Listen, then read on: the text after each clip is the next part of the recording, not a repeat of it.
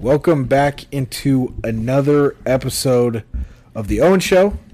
I am your host, Owen Burke, joined alongside by Timothy, not in our usual setting. Um, some crazy weather in Kansas this week. Yeah, like 80 mile an hour winds, like, Fires, small outside of town, tornadoes. tornadoes. Yeah, it's uh, been a day. there's at least a million dollars in the air right now. Uh, we're getting windstorms coming from Colorado, and it's like all Colorado dirt in the sky right now. Hmm.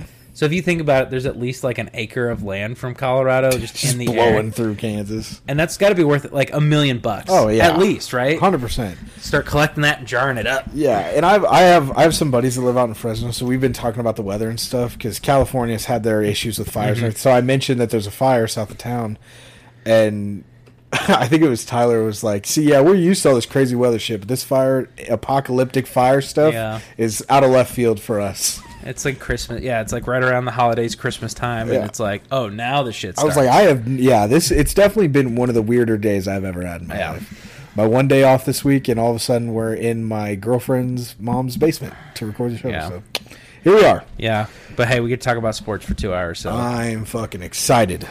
So, recap from games last week. Obviously, starting off per usual.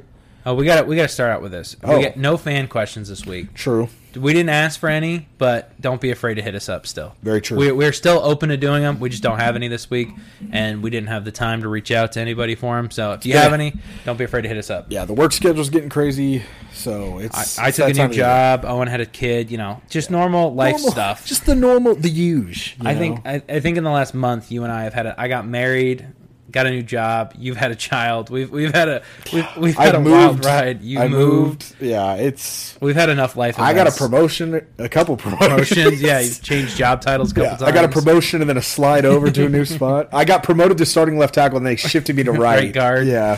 Yikes! That Yeah. sounds like a downgrade. The way you said that, it's not really a shift. But, all right, Well, let's not get into details. we we have been off on a wild ride. Welcome. This is what this show episode is going to be. If you were hoping for a focus on task episode, you you have come to the wrong episode. yeah, last week was the preview. All the Yeah. rambles. Get ready. Get ready. Okay. Rams Cardinals, uh, fresh on everybody's mind. A Monday night game. You want to start? You want me to start? First of all, bravo NFL. A good primetime game. Yes. In one of the, if not the best division of football. I think it was a, a well placed game on primetime, and I think two teams that just went to war. I will say a lot of people are saying this is f- the first big game for Matthew Stafford that he's won. I kind of agree with that, um, and I think that's a good take.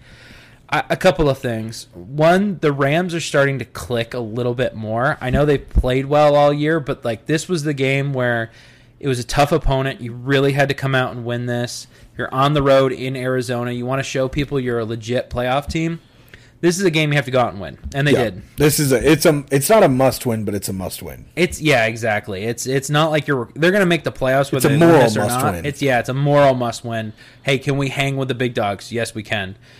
Um, from a Kyler Murray standpoint, he had one of those games where he had flashes in the pan and he made a couple of throws that just make you go, "Wow." Wow. Yeah. I think Kyler Murray is the most unique athlete in the NFL right now. I don't think we've seen anyone. Qu- he doesn't really comp to anyone really well. I agree. Yeah. He's small, but can still really throw the ball well. But he can run around. But he's not Lamar fast. But he's quicker than Lamar, but not faster. Yeah. And just his style of play. Like, I'm not a Cardinals fan by any means. I will always watch a Cardinals game just to watch and see what Kyler Murray's going to do. Yeah, and I mean they just have a lot of interesting pieces around him too. Now, Yeah. D Hop they've officially shut D Hop down for the rest of the year. Yeah. but AJ Green's back from the dead. Yeah. 102 yards receiving in this game. He's played really, really well. That Yeah. that might have been one of the best off off season signings. I remember we were talking about there. Emmanuel Sanders earlier on in the year, and Yeah. now it's looking like it might be AJ Green at this AJ point. Green. Yeah, It's that's been a son. great signing. Uh, speaking of rece- receivers coming in and making an impact, Odell's back in the end zone. Yes, I think my favorite tweet from Monday night was that uh, Baker Mayfield needs to be arrested for robbing us of Odell's touchdown celebrations. And honestly, after watching two of them, I was like, I kind of agree. He's got three touchdowns in three games with the Rams so far. I feel like the one thing that I'll say is not only is OBJ a good fit scheme wise for this team and need, you know, with Robert Woods going down? Yeah. I think the culture here is much better for OBJ. Yeah. And that's so weird to say because when OBJ was his best in New York, Eli was the guy. It was a calm, quiet, non-dramatic. You know, they weren't in the media talking all this. You know what I mean? Yeah. And then as that fell Which off, is very weird for a New York football team to be able to accomplish. the. Giants have always been that way. That's true, yeah. They're pretty much their entire franchise just history. like talk about the Jets, man. yeah, yeah. The Jets, on the other hand, are the exact opposite. the exact opposite. But and then at, at the end, it kind of got crazy. Mm-hmm. And when he came into Cleveland, it was you know we're signing all these flashy players, and then they were coaches were in and out. So the mic the the spotlight was always on him. Like at the end of the Giants, and then the entire time in Cleveland. Where in the Rams, the culture is very very calm. It's very non dramatic. Yeah, I, I and also like the Browns, I feel like got Odell, and then they made a bunch of win now moves, so everyone the eyes were, you know, Yes, the eyes were from not like the eyes were there obviously because the Browns are winning. The eyes are going to be there. You bring in Odell, and then they made the win now move, so now the spotlight is huge. Right. Whereas the Rams. They've made win now moves for the last two years now. The spotlight's been there and kind of dulled Yeah. at this point to that to at least to that aspect. So now they bring in Odell. They're not making all these extra moves, and it's I feel like as the spotlight's dimmed on the win now move part of the situation at least. the, I guess the point I was trying to make there is when the ca- when the captain of the ship is known and there's no debate about it, it's really easy for Odell to succeed. So Yeah. when Eli was the guy, it's super easy. And in in LA, Sean McVay is the guy, right? Whether it's Jared Goff or Matthew Stafford, it's always been McVay leading the ship. So it's nice to not have you know a lot of spotlight on you and a lot of pressure on you. But yeah, I'm excited. I love OBJ. I hope he has all the success in the world here. Yeah, I'm all for it. Um, it was a great game, a great way to end week 14. Week 14, I Um, believe. This was week 14. Yep. Okay. And just it sets us up. I mean, the NFC is going to be a wild ride down the stretch for a lot of reasons. I think the West is a reason. I think the East is a reason too. So, Yeah. Next game we've got is 49ers and Bengals. Staying in the West. Staying in the West, man. I can't can't can't quite get away from it. There's good reason for it. There's a lot of good football played out there uh, in the NFC West, and this game was no different. Um, just seemed like another game where the Bengals have got like coming off an ugly loss against the Chargers. Need a bounce back game. Definitely not a pushover around San Fran, but Yeah. definitely should be a game you win. I think, in my opinion. Yeah. So It it's so weird because the San Francisco 49ers feel like they should have been out at this point, mm-hmm. and they keep getting back up. They go for another round. They they stay in there somehow. And on the flip side of that, Cincy feels like they could have been the best team in the AFC potentially. Yeah, remember there was there was a point in time where we looked at them and we are like, I don't know, man. they might. they could be Super Bowl favorites, Yeah. right? And it's like, and then you go to a game like this, and you're like, man, you should win this, or you, you kind of want to win this, Yep. and you get the ball first in overtime, which is always a big advantage, and Yeah. you lose, and you, you can't. It's the biggest that. advantage in football. yeah, is getting the ball first in OT. It's one of those games where I'm I don't I don't know. You got to get the run going a little bit better. The Niners' run defense was stout, and Jimmy G beat you, and that's not that is never a sentence you want to hear as a football team. when Jimmy G throws 35 plus times and the Niners win, that's not normally a great sign for the other team. Yeah, when when Jimmy G throws, you know, when he's 23 for 30. when he's 11 for 14, 11 for 15. Right, even. And they run the ball, you know, 30, 40 times in a game.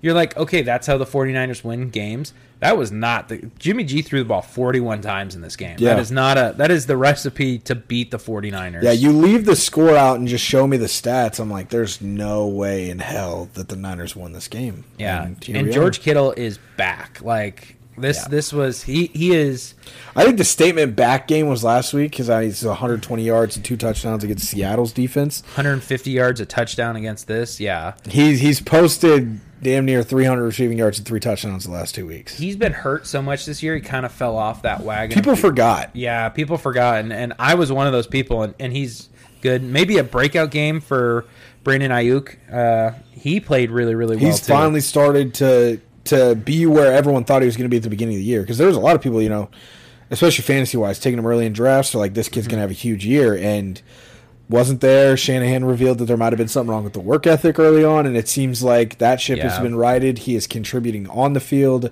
and it is all the plus for the Niners going forward. I honestly, and and the, this is a weird thing to say, Deebo Samuel might be the best weapon in the NFL, just by the fact that I mean, it's When you're talking about like how your head coach slash OC utilizes you, yeah, I think you're you're hard pressed to find somebody else that's not. just like halfway through the year, Kyle Shanahan's like, "Oh yeah, by the way, you're now playing running back." You're RB one now. yeah, guy. you're like, wait, Bro, what? Raheem's down. Jeff Wilson's out this week, and then we lose Elijah Mitchell that week. You're like, okay, well, just give it to Deebo. and Wilson's back now, and they're like, "Oh, well, maybe we'll still give you some." It's like some maybe carries." we'll still only give you five more carries than Deebo Samuel. Yeah, like he, he and he's been getting carries consistently. Like I I like Deebo Samuel a lot. He's uh he's played well.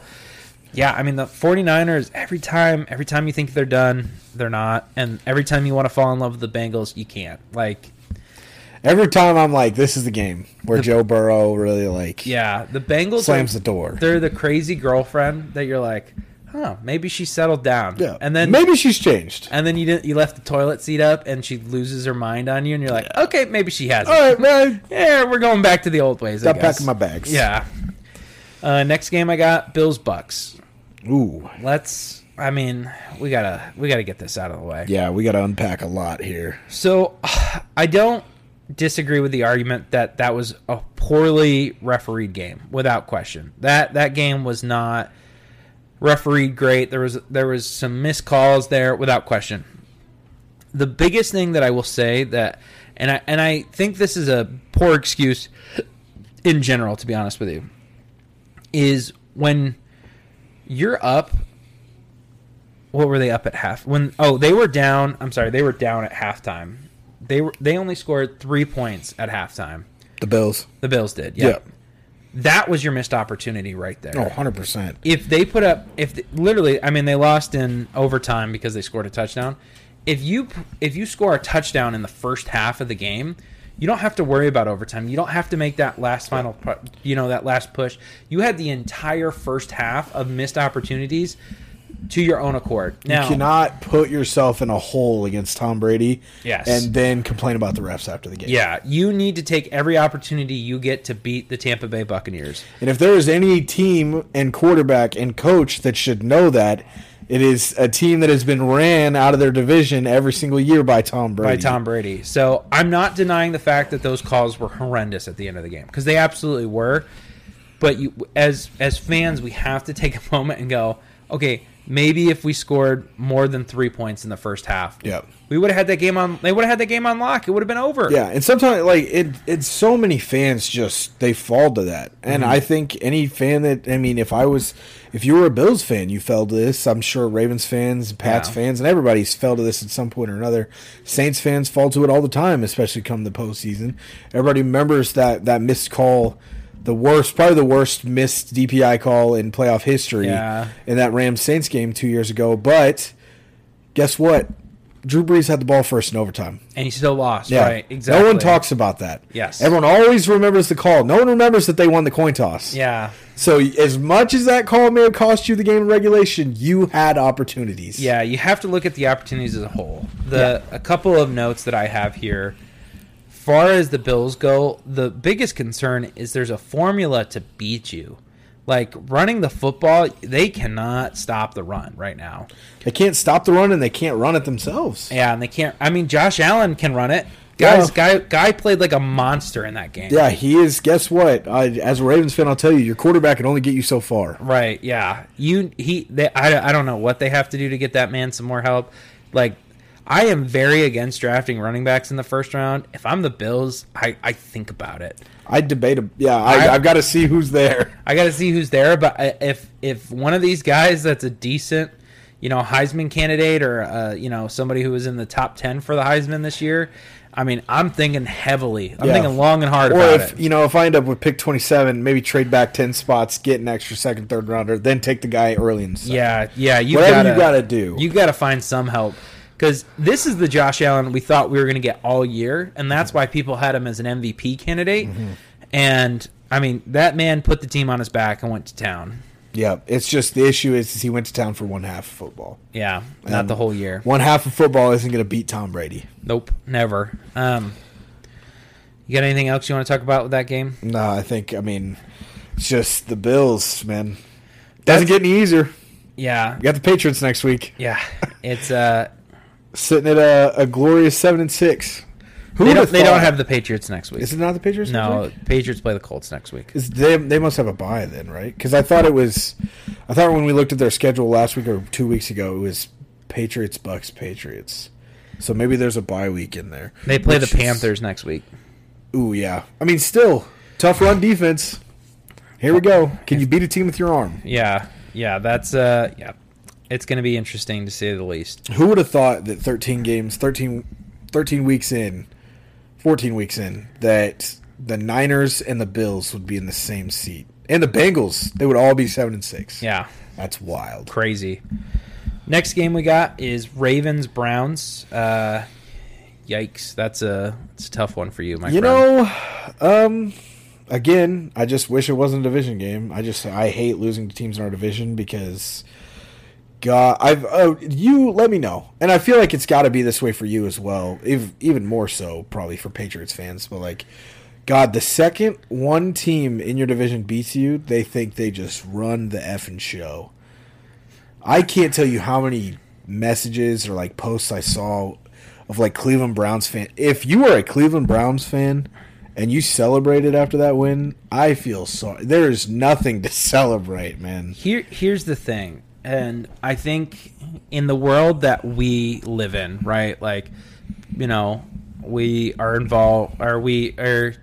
Our social media is built around sports, right? So Yeah, ours is for sure. TikTok, Twitter, all of that. We see a lot of sports sports come in and out of that, right? Mm-hmm.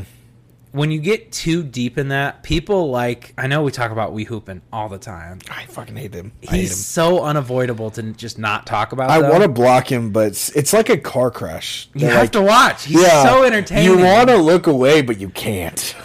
I, I, I, I think he's wildly entertaining. I, I, as an outsider, but if if he was a Patriots fan, I wouldn't feel oh the same yeah, way. can you imagine? Yeah. come on now. So like understanding that he exists and his following is so big and so massive, I understand why the Browns fans celebrate and act like that. Fair enough. The only thing as a Patriots fan that's a little bit different was last year when the Bill it was kind of like the first year that the Bills had it and I was almost uh sympathetic towards them where I was like, you know, you guys haven't had the division in 20 years, you, You know. beat Cam Newton. yeah, you beat Clap. Cam Newton. Yeah, good job for you guys. go. Round of applause. you know, and the Jets were nothing, and the And that's how I. That's exactly how I felt out of this game. Like I had a Mm-hmm. Browns fan text me. I was like, "You staved off a Tyler Huntley comeback. Right. Go hang the banner. Yeah. You know that's that's what I would say. yeah, like uh, you know, I, I if the Jets beat us in a game, I'm never like, oh no, like you know, because I know they're gonna stink for the next Yeah, 15 it's years. just oh, it's just it's coming off a loss against the Steelers. yeah, it's never fun. Both games were within three points, and then to recover the onside kick late. So Baltimore, they're down 24-3 at one point. Storm back to 24-22. Score late, get the ball. Justin Tucker pulls the onside kick, kicks it, doinks the fullback in the helmet. They recover it. I'm like, if Lamar Jackson's in the game, they just like the Cleveland Browns lose by two touchdowns. I don't think that game's close if, if Lamar plays the whole game. Tyler Huntley comes in and no favors. I I was I was at work, so like I'm looking. We were down 24-3. The game's on on. The Chiefs are playing at the same time, but you know mm-hmm. I got my phone on. yeah, yeah, yeah. I see we're down 24-3, and I'm like, thank God the Chiefs played at noon today because I know that our the Baltimore game would be on if all the Chiefs fans weren't in the building. Right. And um, so thank God the Chiefs are on. And then it gets late, and I'm like, holy shit, we're down 24-20. I walk in the back, and it's on in the back. Or maybe the Chiefs game had finished, and, they, were- kicked it to yeah, the last minute. That's how they most most of the time that goes. And so I see a score, Justin Tucker, and you know Jacob Jacob C's back there, and he's like, "Well, not a high probability win or something." And I Mm-hmm. was like, "Listen, I got the best kicker in the game. This is a field goal. It doesn't, you know." Yeah. And kicks, you know, the onside kick, it hits. Oh my, there's like three people standing in the back. I lost my mind. I ran up and down the hallway like four times, Mm-hmm. and then I watched the the ensuing drive. You know, because they're on the other side of the 50. They at least got to get 10, 15, maybe 20 yards. Put Tucker in some type of decent range, Right. And just three terrible play calls, four terrible play calls, four three and out, four and out, and the game was over. See, and I feel, and it's so weird to say that. I felt like this was Greg Roman's best year with that offense because with all the injuries that they've had, they've done a really good job managing managing the personalities and managing all the all Managing the ins and outs. injuries? Yeah, That's uh I I just I can't wait to have a healthy roster again. Good lord. Like I looked at the the injury report before the game, and you got to think Marlon Humphrey's out for the year now. He tore his labrum last week. Yeah. Marcus Peters has been down for the whole year. Um, tore his ACL at the beginning of the year. Tavon Young's been in and out. Jimmy Smith's been in. And out. Jimmy Smith had his uh his daughter was born, so he didn't travel to Cleveland. Oh, So okay, that makes that's sense. three of your top four corners. Tavon Young played. So three of your top four corners that are out, and then on top of that, I'm looking at the injury report, and the next six guys on the depth chart are all questionable. I was like, "We're." I was like, "I'm gonna go put a jersey on." Good, good thing you traded Jalen Mills to the Patriots. Not Jalen Mills. Um, Shaun Wade. Shaun Wade. I literally said that. I was like, God, I wish I had fucking Shaun Wade. Right Shaun Wade right now on the roster. Well, we I'll- like him here. I'll give up that fifth round pick. He, Shaun Wade's going to be the next Stephon Gilmore. Either you're never going to hear his name again, or he's going to be the next Stephon Gilmore. I'm telling you now. I, I don't want to dig into the. Bill Belichick just is like cloning great cornerbacks somewhere in a lab. It's insane because I'm telling you because remember how terrible Stephon Gilmore was in Buffalo. Like he wasn't terrible. He was kind of a mid, he was a good. He was mid-level, but he gave up a lot of big plays. A lot like Marcus Peters, like Yeah. really good, but God, he gives up the big play a little too often. Yeah. And I remember when he signed in New England, there was some petty Bills reporter on like Buffalo television that was like, "Well, Patriots fans, here you go. Here's a clip of what you'll be getting." It was just like two minutes of Mm-hmm. Stephon Gilmore getting absolutely roasted, and then a year and a half later, he's the best corner in football. and yeah. Shaun Wade plays the exact same style of football. I, I I love this argument whenever we talk about drafting college players because I think it's such a great argument. Is the coaching that they're currently getting going to be better than what they're going to get at the next level, right? So you have to look at Alabama players and go, Am I going to be able to coach that guy better than Nick Saban? Most of the time, the answer is no. You look at a guy, I'm going to pick on a random school. Uh, you draft a guy out of Tennessee. You go, can I coach him better than? Am I going to be able to coach these habits out of him? The answer is probably yes, right? Can I can I coach better than insert school name In, here? in can I can I coach better than their head coach? As an NFL coach, sometimes if it's coming from Nick Saban, you said no. We've kind of seen this guy coached at the best level. Bill Belichick has to look at every defensive player and gone, "Oh, I can coach him better than that." Literally anyone. I can scheme. I Oh, can Kyle scheme. Dugger, D three. Yeah, D three. I could I could out scheme that coach, right? Yeah, like yeah, of course he can. and he just like looks. He must look at these guys and go, "Oh man, if I had a guy like that, I know what I exactly what I'd do." Because that's who he signs. He goes, Matthew Judon. Oh, I know how to make him work. Jamie Collins. oh, I love him. Yeah, we Love that can- guy. Yeah, we love that guy. Kyle Van Noy. Yeah, I can scheme up. A, you know, ten sacks for that guy every year, five sacks for that guy every year, and you're like, yeah, yeah, like that's, and I love that when they use that in evaluating, because if you draft any Alabama player and go, yeah, he's gonna have to be coached up at the next level. You're like, if Nick Saban couldn't coach him up in three years, like through that program, that, there ain't no fixing him. Oh my god. They got Christian Barmore this offseason too. I can't believe Christian Barmore fell to the second round. And then New England picked him and I was like, ah shit. Of course. So now we have Vince Wilfork Jr. and fucking Stephon Gilmore Jr. are waiting in the wings, boys. Look out. You heard it here first. All right, let's jump into our headlines here. Bring it on. From one very, very good head coach to one very, very not good head coach. Uh, Urban the- Meyer. the Urban Meyer mess. Um, I mean, Did you have this written down before I told you the story? that yeah. I did. I did. I was I was gonna more talk about the stuff of him.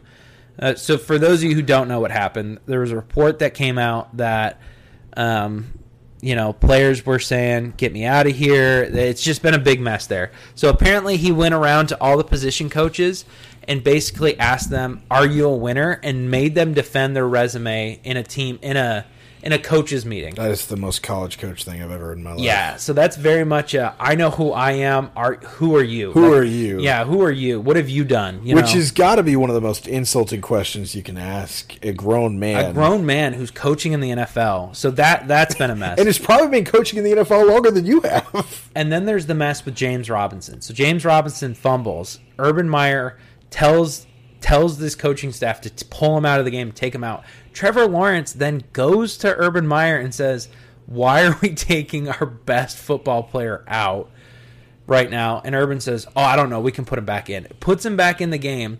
And then after the game gets asked about it and goes, "I didn't make that. I don't make those calls." Trevor Lawrence pulled. Wait. So Trevor Lawrence asked why we took James Robinson out? Yeah, and then and then after the game he gets in. then so Trevor intervenes, gets James Robinson put back in the game. After the game, it gets asked, you know, why uh It's the know, same wha- thing from earlier this year. yeah, exactly. I don't micromanage those decisions. I don't migrate and then What decisions do you make? and then it gets leaked from an assistant coach that he called, he ordered for James Robinson to be taken out of the game. So now he's lying to his quarterback, he's lying to the media again and getting called. And then they talk about leaks it coming from the, the team and he goes, you know, if we catch any of our assistant coaches leaking any information, you know, he's not going to have a job here. Well, the very next day they had a team a staff meeting with Shad Khan, the owner, talking about like leaks and drama and stuff like that. That meeting got leaked that it happened. So it's like here's the thing. In the NFL, guys talk, right? Yeah, 100%. And, and the reason that they build these relationships is reporters want the inside scoop, so they're they're giving these guys attention, right? So that way, when that guy becomes an assistant or, or when he becomes a coordinator, maybe you're getting a little bit more juice. You know, when that guy becomes a head coach and you have a really good relationship with him, you know that's how you build these things as reporters. Is you got to talk to the assistant coaches, you know, the position coaches to kind of build that. So they're going to talk, Yeah. and players are always going to talk to players and. Stuff is- players players are not as careful as most coaches are as yeah. well. So you you have to understand stuff is going to get out. The best solution for stuff not to get out is don't be a mess. And it just feels like Urban Meyer has been a complete disaster. Nothing but year. a mess. Yeah, definitely not going to have a job at the end of the year. There was the report that came out today from former kicker Josh Lambo, um, who, which again, not that fucking Madden, and of course I inject Madden into everything we have. He was a superstar at the beginning of the year on the game, which means obviously he's pretty decent. He's obviously no longer on the roster. He had some struggles early on in the year, and we may have figured out why. Obviously, he wasn't having too much fun.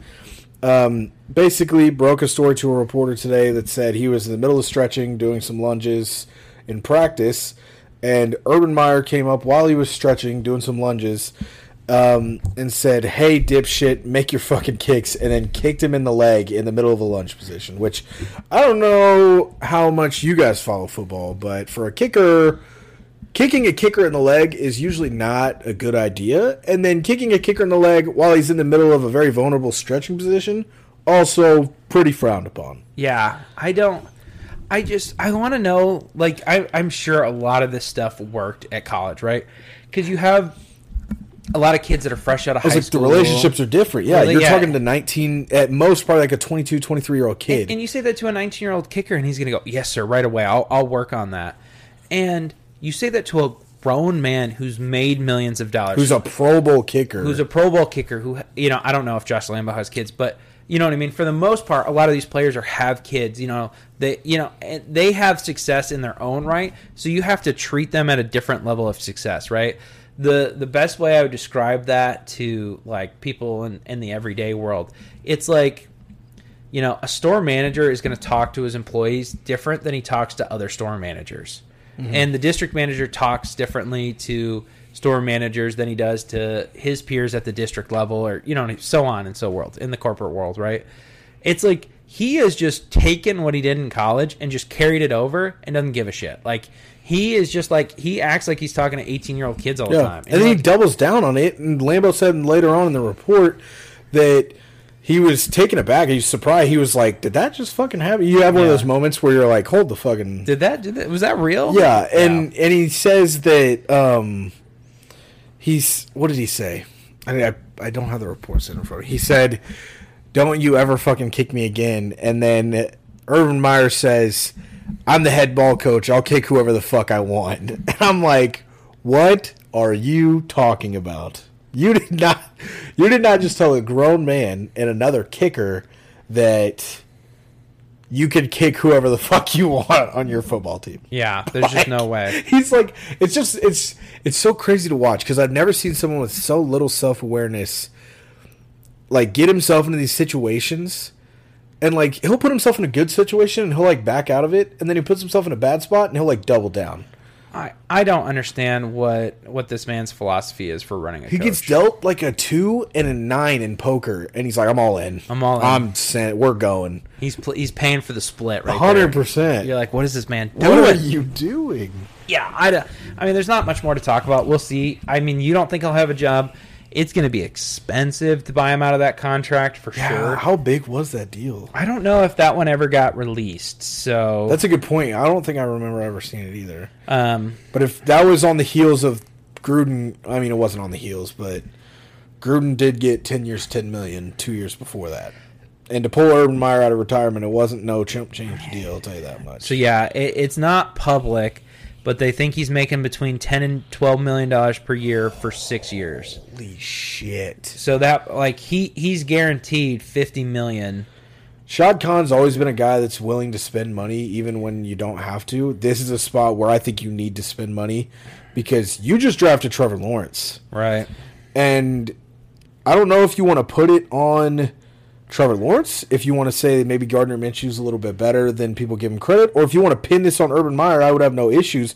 But through 12 games as a starter, Gardner Minshew has looked heads and shoulders above what Trevor Lawrence is. Yeah, I saw that. I, I think two different styles of play. Gardner Minshew is a he is an accuracy, you know, doesn't throw the deep ball a lot kind of guy. I think you're allowed to pin that on. I have no issue, like, because I was, you know me, I've always been a big Minshew guy. Yeah. But I think you can 100% pin that on Urban Meyer. If if there's any reason where I'm like, maybe this guy shouldn't coach for me, that stat is like, I. Because the roster, yes, it's a little worse. You know, they Mm-hmm. are coming off, that's probably only two, three years removed from their AFC title run. But still, this is a team that. oh, they're like four or five years removed. Now they are. I think when Oh, Minshew was Minshew there, I don't over, think yeah. they were.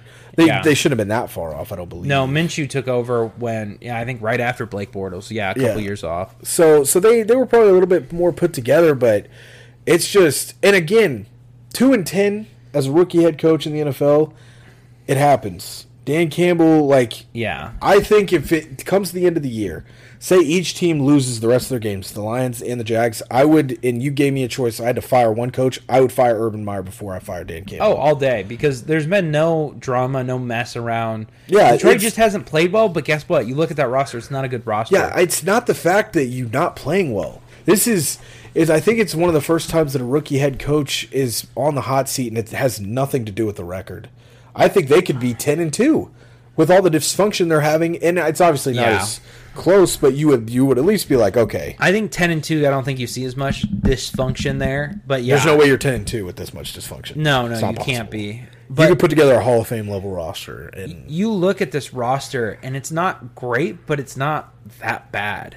I mean, between Trevor Lawrence, James Robinson, and Marvin Jones, that's that's a really good top three right Yeah, there. Laviska Shenault's also contributing here and there.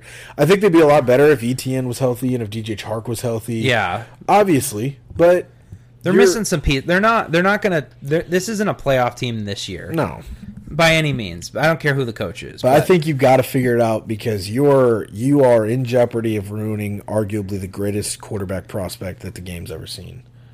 Uh, we're- he's we're- up there. He- we're 13 games in, and people are being like, "I don't know, man." he's a. T- he's definitely. Or, Trevor Lawrence is definitely a top five college prospect of all time. Yeah, I think coming out of high school, he's like everyone's always put him in the same category as. Andrew Luck, uh, John Elway. Is it? I was like, it's Luck at Elway. I can't remember if it was Elway or not. Yep, it's John Elway. John Elway and Andrew Luck were have been those two were some of the most touted. Just physically different kind of guys. Yeah, and Lawrence was the third name on that list. Yeah. and he's not played like it, and I think a lot of that has to do with Urban Meyer. All right, next topic: the Chiefs' defense. So, um, I saw a stat this week, and I've seen a lot of people talking about it. Uh, I think the talk is more. The stat obviously is extremely impressive. The stat from the Chiefs defense this last couple weeks, um, they have they have allowed. I think it's less than allowed less than 10 or less points in four of the last five games. They're the first team to do that since the Legion of Boom and the Seahawks back in 2014. Um, and I saw like a couple analysts talking about this, and they're like, if you if you were in December, and I'm telling you that uh, the Chiefs are winning games, but they're winning them by a touchdown, and it's 17-10, not 35-28, you're thinking, wow, the defense is playing well. This is a scary team. Context is everything. Yeah. The Chiefs defense is playing well, but let's look at who they're playing. This is not a team that's running out there and stomping over dominant offenses in this league. Um, I think everyone, everyone's been like, "Oh man, the Chiefs defense is playing good," and I, I agree. The Chiefs defense has been playing good, but this whole talk of like they, they they're winning them games, the Chiefs defense has completely had the turnaround. You've played Derek Carr twice in these five games. Mm-hmm. One of those was in Arrowhead. Derek Carr has never, ever in his life played good in Arrowhead Stadium. Um, you played Teddy Bridgewater and the Broncos in Arrowhead. You play. I'll give you credit. You beat Dak Prescott. Yeah. Beat Yeah. Dak That's Prescott fair. and the Cowboys. Hands down. Hats off to you. I don't know. The Broncos pretty high powered offense. Nah, not not to my court, not to my calculation. That was sarcasm. That was big sarcasm. And then, uh, so Teddy Bridgewater, you beat Dak, you beat Derek Carr twice, and then you beat Jordan Love. Mm-hmm. You beat Jordan Love by six points. So that's more of an offensive thing than a defensive thing. But another thing to note in this five game win streak, well, I mean, the streak goes past five games. It's a six game win streak now. Uh, did you know of the six game win streak that they're currently on, the five of those games have been in Arrowhead Stadium? That is another issue to me. That's a good point. Tell you what, it's real easy to play as a real solid defense when you're playing in the loudest place in the NFL. I think first of all that shows you that home field advantage does exist in this league. Not for every team, but a, a, a good there's I wouldn't say good majority. Some teams, like the Green Bay Packers, there's a there's a home field advantage just playing at Lambeau. Yeah. especially in January. Oh, Gillette Stadium, 100%. Hundred percent. Yeah. Um, I think Arrowhead is definitely a, a stadium that's on that list. So the Chiefs defense is playing well. I think kudos is is deserved to hand out.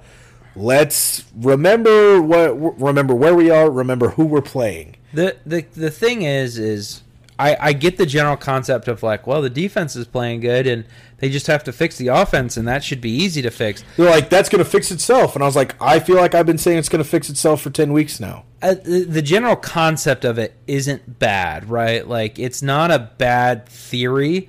The problem is, is does it apply in reality? And I'm not sure it does. Really, next week is the only real test of it, and that's going against the Chargers, right? That's a really good offense to go.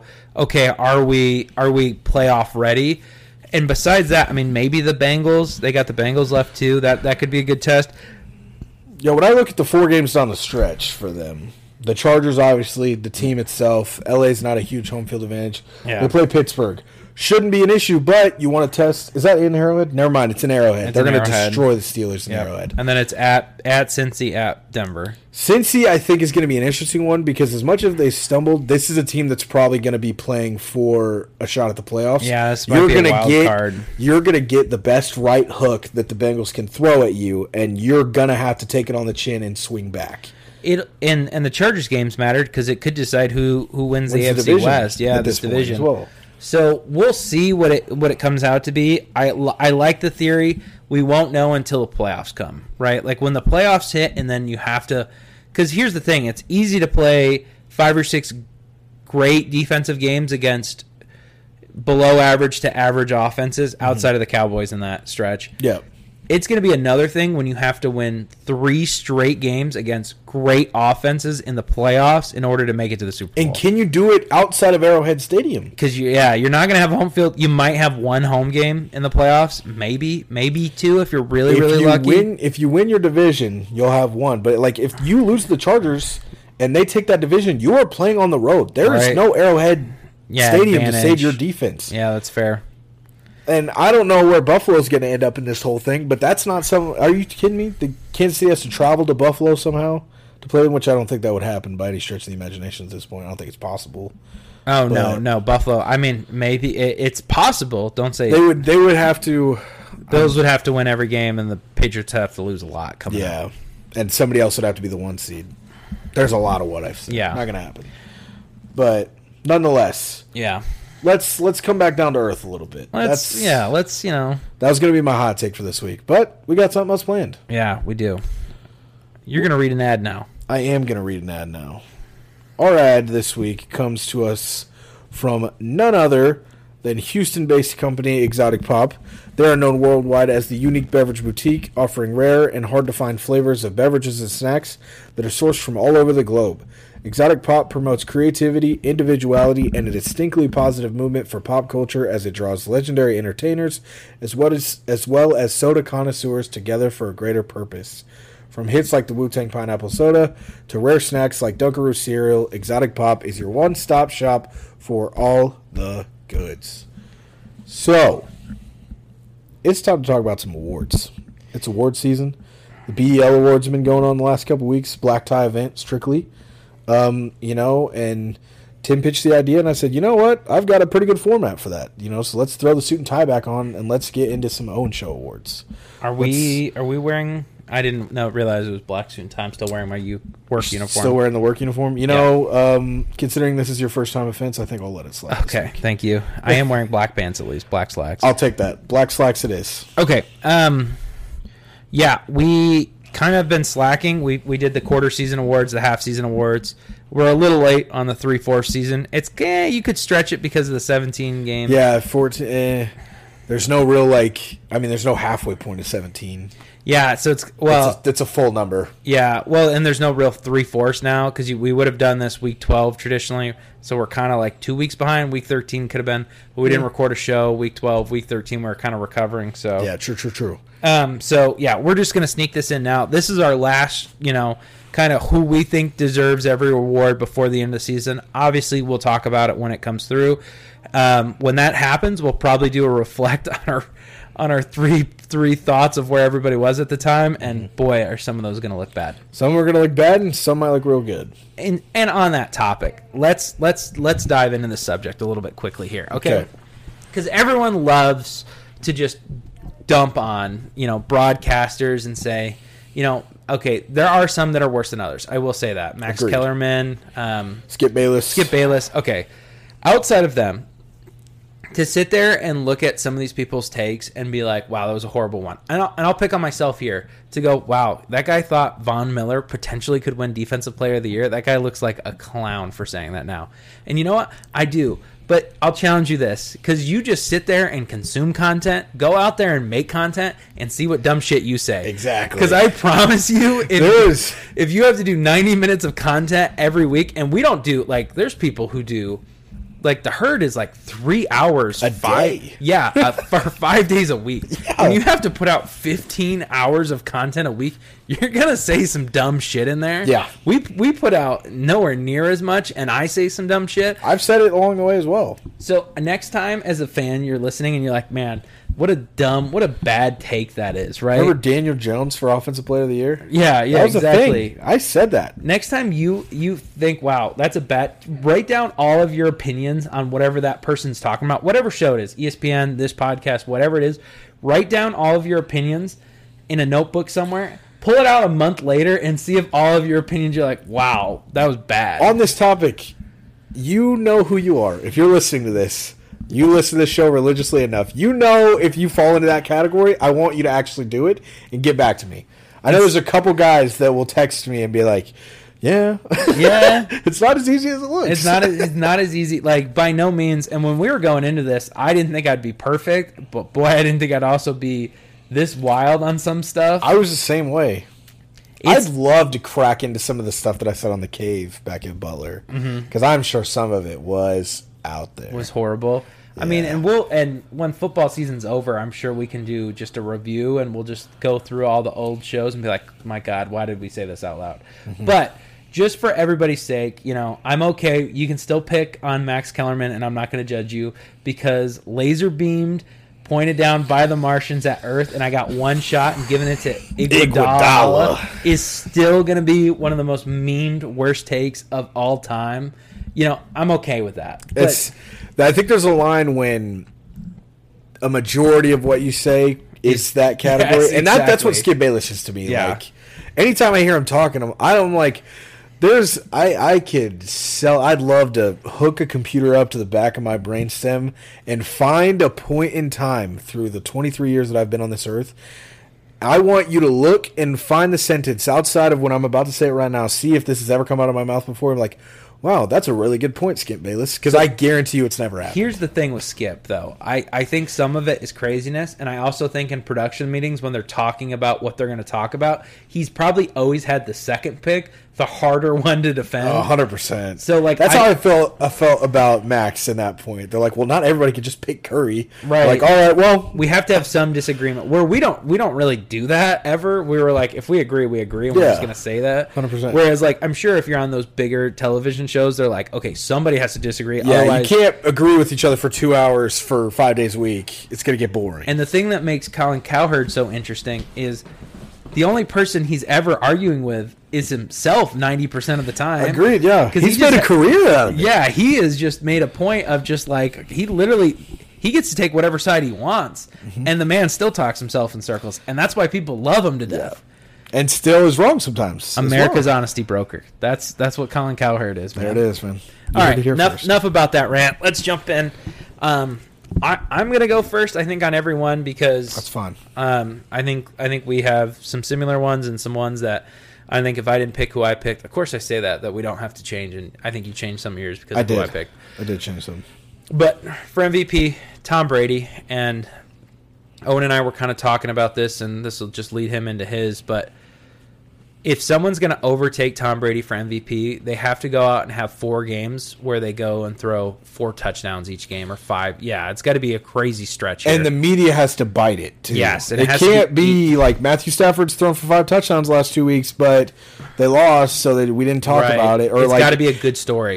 it was to Cooper Kupp and not Odell, so we didn't put it on Instagram. Right. You know, so the media has to bite it too. Um, so for the sake of not picking Tom Brady, because I agreed that that's probably the safe pick at this point. Everybody's had their pitfalls outside of Tom Brady. Like I think Kyler Murray was on this list at one point. Uh, Josh Allen was on this list. Lamar, Pat, not Patty, Lamar, Aaron Rodgers. But everyone has either missed games or like stumbled and had a stretch of rough games, except for Tom Brady.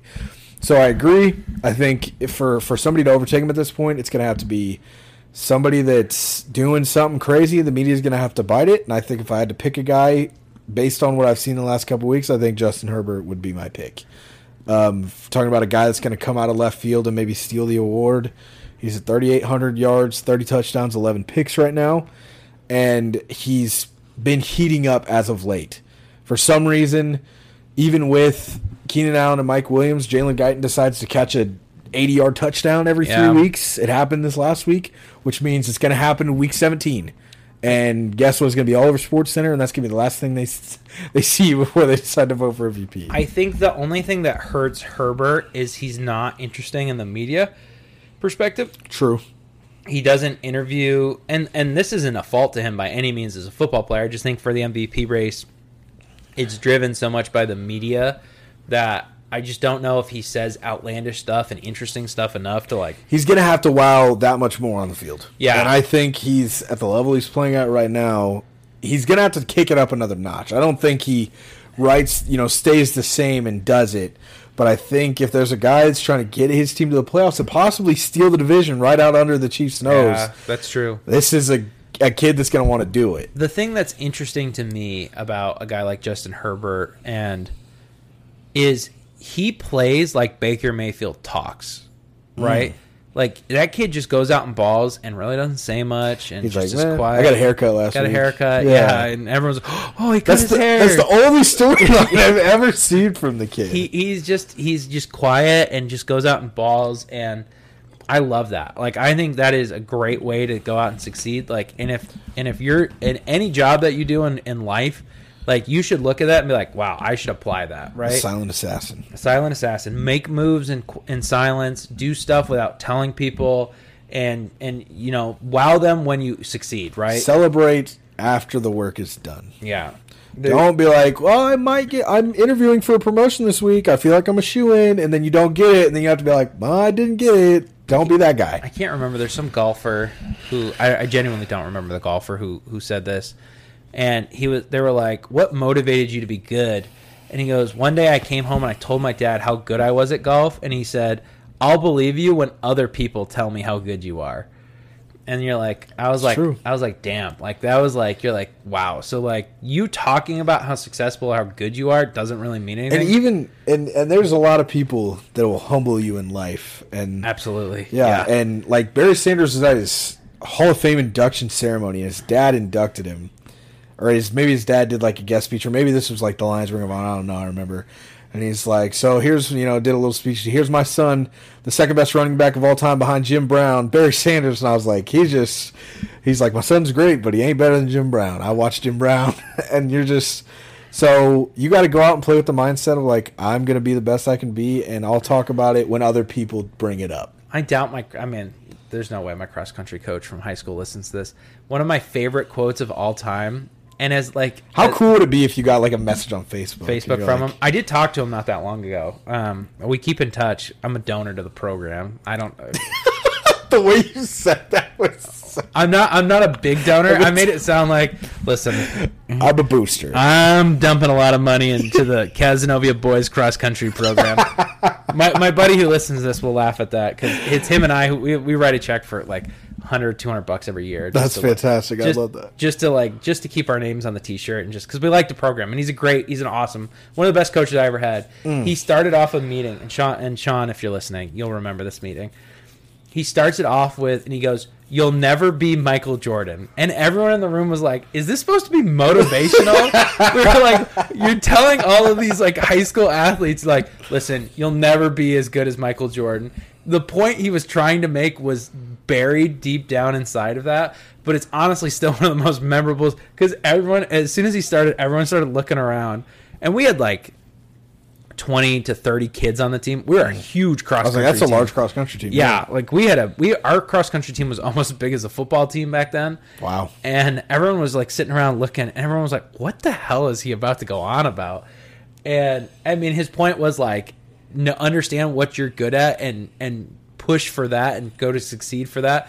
Don't try to make yourself something you're not. And that was kind of his point of like, Michael Jordan was gifted with basketball skills.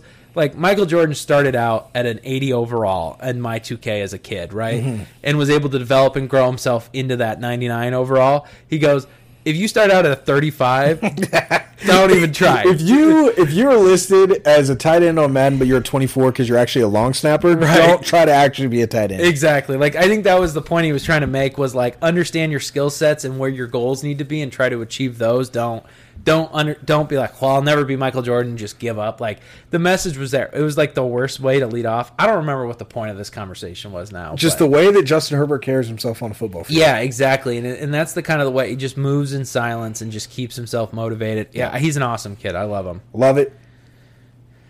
Boy, we are. We said we would ramble, and that was maybe the weirdest ramble. That It was a little bit, but I feel like it wasn't too far off. No, we didn't get too crazy. All right, defensive player of the year.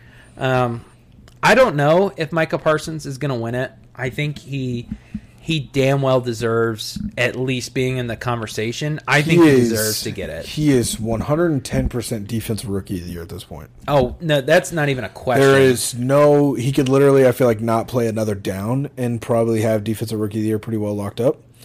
Defensive player of the year definitely deserves to be in the conversation. Um, the thing is, is he's putting up when you look at the sacks and the pressures that he has, he's putting up the same, not the same, but close to the same numbers as top ten, top five pass rushers. He's not going after the quarterback every play. and he's playing fifty percent of his snaps in coverage. Like that's the crazy part. He's got 11 sacks and he's literally a coverage linebacker in their system. We talked about it early on that it was amazing that a rookie was going to lead that Cowboys defense. He was a signal caller to start the year. Yeah, yeah. And the fact that he is just he is what every defensive coach probably dreams of of just being able to flex him. He can cover tight ends, he can play zone, he can I am to this day still shocked that Dallas drafted him yeah. because I have. It has been since I started watching football. I have seen countless times where Dallas has had a shot at a top level defender. They could add Jalen Ramsey. they could took, have Warren Sapp, I think, they they took Zeke instead of Jalen Ramsey. yeah. So when they could have had Jalen Ramsey at four and Derrick Henry in the second, they took Jaylon Smith and Zeke. I've seen Dallas's blunders in the draft. They took Taco Charlton, the pick before my defensive player of the year candidate, TJ Watt. That's crazy. That happened. So the fact that Michael Parsons lands in Dallas, I was like, I was nervous. It was one of those situations where, like, it's when a quarterback gets drafted to the Jets, you're like, I don't know, the kid's really good. He's the best quarterback in the class, but it's the Jets. They could really easily bounce this kid's career out. Hybrid style players that can play multiple positions are kind of like a lottery ticket. Because sometimes they just don't work out because they're not really good at it's kind of like Jamal Adams' career. It's like when he was on the Jets, he was great, and then in Seattle, he's kind of been meh. To me, it's one or the other. Like it is, it's quite literally a lottery ticket. Either you wasted a dollar, Yeah. or that is the biggest hit you'll ever have in your life. Either he is a defense player of the year candidate, Yeah. or he is off your team in four years. Like I liked that Arizona took a chance on somebody like uh, Isaiah Isaiah, Simmons. Isaiah Simmons because he could be, he could be. But so far, Isaiah Simmons has kind of been in an awkward spot where it's like he, Jabril Peppers as well, Yeah. in, in New York, and I think the shift from Cleveland to New York obviously probably stunted that a little bit. right. Uh, the the change of scenery. where you're like, it, I think it's harder on the guys where you're like, okay, are they a safety? Are they a, a outside linebacker? Can they play middle linebacker? Where at least Micah Parsons is playing middle linebacker and on the Outside edge, linebacker, outside linebacker or edge rusher, whatever you want to call him. he is the whole package when it comes to playing the linebacker. Yeah, he he is what you would want. That's what you hope for when you draft a hybrid guy. That he's he honestly, if he just played linebacker, would probably lead the leagues in tackles, and if he just played off the edge and just rushed the passer, he could lead the league in sacks. he might lead the league in in sacks. So that's why like it's hard to say, well, if he did this, you know what I mean? That's why. The fact that he's he's he's on pace to be over 100 tackles. He, is he already over 100 tackles? I'm not 100 percent certain. I got to look that up. I think he's at like 11 sacks, is what, from what I remember. Yeah, the what- kid's had a monster year. He's exactly what like he has been like the definition of like a lottery ticket and winning. This is the kid that's done it. Like Jabril mm-hmm. Peppers has stumbled here and there with the, the scenery change. Isaiah Simmons has stumbled from the position change here and there, but. Talk about a defense that was void of talent and had a huge injection right into the middle of the field and for for a team that runs a four three, he can he is the in a three four he would work I think even better because you could play the outside linebacker and get after the quarterback. You're going to send four just about every time, or you drop him in the middle of the field and you drop back into coverage. Or in in a four three, still you could put his hand in the dirt as a four three defensive end if you wanted to. yeah, if you needed to. Or if you want to send five, you blitz him off the edge. Or if you want to stick him in the middle and put him in that mid zone to take away every slant and drag route that comes across the middle, he could do that as well. It just it is the the ridiculous package, and we've seen the pure athleticism players fail quite a bit. Oh, he's only at 57. So I was dead lie on 100, but he's at 12 sacks, 57 tackles.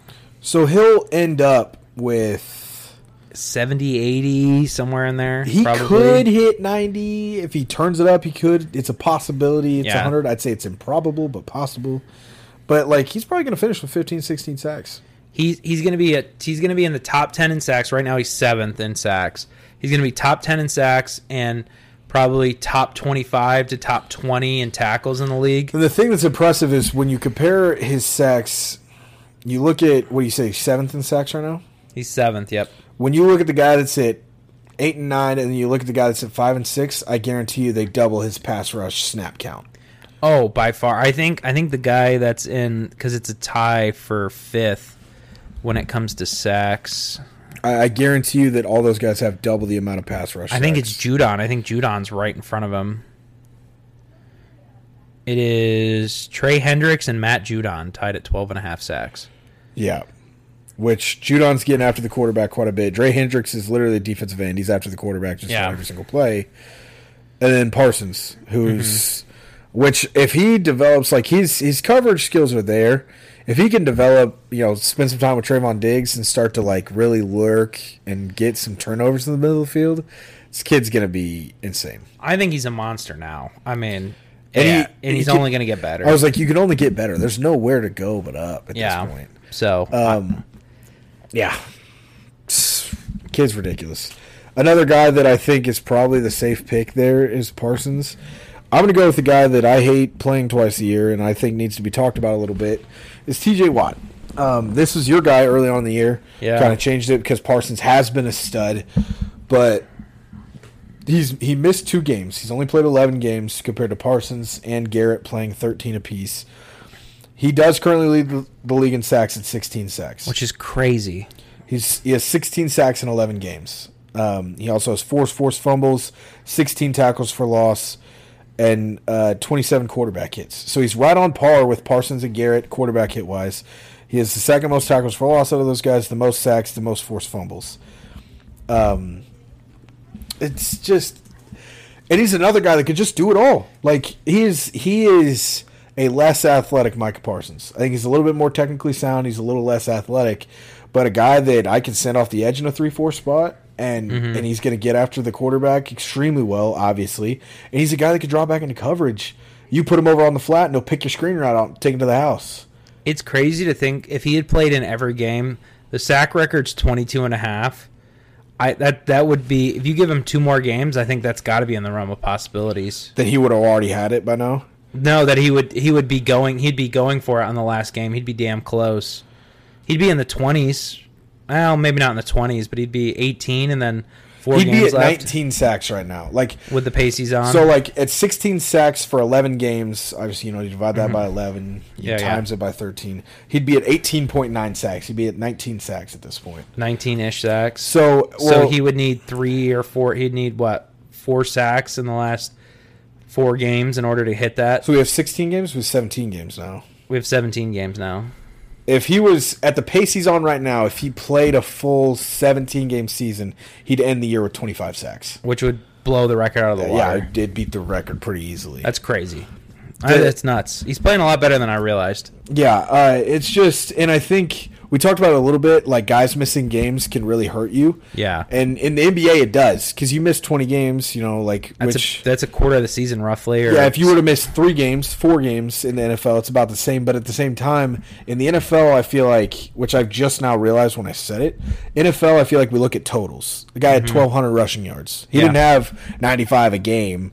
He had No. twelve hundred. He had five thousand passing yards. for He the most part, we don't really care what yeah. now, game. but in the NBA, he Yeah. averaged thirty a game. yeah, You your know? average is much. Yeah, I didn't say like he scored four thousand points this season. That just sounds weird. it does. You know, It sounds so, awful. So missing games and still having high totals is insanity. So, and that's what he's doing right now. I feel like he he definitely also has to be in the conversation at this point. Yeah, I agree. And a lot of people feel like he got robbed last year. Or wait, no, he won last year. He won last year. Yeah, people felt like Aaron Ro- Aaron Donald got robbed last year. Newsflash: Every year that Aaron Donald doesn't win DPOY, he got robbed. Yeah. He's the best defensive tackle of all time, Yeah. arguably. So He would be if if you did a, a real dynasty draft for NFL teams, he would be a top ten pick for sure. yeah, no question. Okay, offensive player of the year. Uh, we kind of agreed on this one. I think since I don't think there's any other option to put here. yeah, Derrick Henry got hurt, it was probably interesting before that. Cooper Kupp's gonna win it. no question. No, no question about it. I mean, the man has been an absolute monster this year. Um, just playing, just playing out of his mind. I, I never would have seen this coming. There's, there's just no way you would have said that I'm Cooper Kupp would have 1,500 yards this year. In 13 games. Yeah, that's I crazy. You can say he had 1,500 yards. I'd be like, oh, that's a really, you know, that's a really good year for Cooper Kupp. And you're like, oh, by the way, that's 13 games in. We still have four left. You're yeah, like, we still have four left. What the shit? Like, He's yeah. he's on. He's got 12 touchdowns. I mean, the man's an absolute monster. How insane is it to you that Derrick Henry was injured five weeks ago and is still fourth in the league in rushing yards? I think we talked about this last week because he was second last week. so I'm I'm going to talk about it every single week until he leaves the top five. that's crazy. I mean, it's nuts. And also the fact that Jonathan Taylor has a 300 yard gap between him and Joe Mixon at one and two.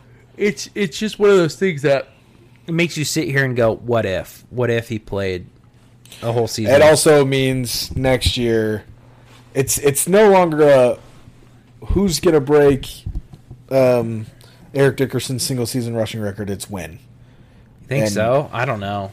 I think Derrick Henry would have had this year, and I think he comes back fully healthy. I feel like any game, any season he plays 17 games, there's a possibility of that happening at this point. Yeah. I mean, I don't think it's crazy. I just think whenever somebody gets hurt like that, then then it's always believed that oh they're going to get hurt again. But Cooper Kupp is on pace to have almost 2,000 receiving yards this year. Crazy. He is on pace to have to end the year with 1950. That's so, nuts. Which it's hard. It's going to be hard to keep that pace. But if he can keep the pace and tack of 50 yards, that would be insanity. How how's that for your headline for the 2020 season? Season, yeah. That with Derrick Henry, obviously we don't know he's going to get hurt yet. That someone would be like, somebody outside of a quarterback is going to go for 2,000 yards this year, and it's not a running back. Right. It's going to be a receiver. receiver. That's insanity. That is nuts. Coach of the year. I mean, I think Bill Belichick is got to be it. Lock it up. I think the only person that could be interesting, maybe Cliff Kingsbury. I mean, with, it's hard coming off that loss. They've gotta close night. out, They got to close out pretty strong. I think the fact that they've won games with their backup quarterback in Arizona, I think, is somewhat impressive. no, no, no, no. no. Not one games. Like blown out other teams. Yeah. With Colt McCoy. They've at they played really well. I just think Bill Belichick spending $100 million in the offseason and flipping a team that wasn't a playoff team to a team that potentially could be the number one seed in the AFC with a rookie quarterback with a rookie quarterback.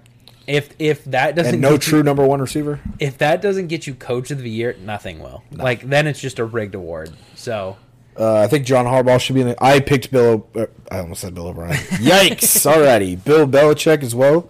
Um, I do think John Harbaugh kind of deserves to be in the conversation with how the hell the Ravens are eight and five with what is of upwards of twenty to twenty five guys on IR, and I'd say.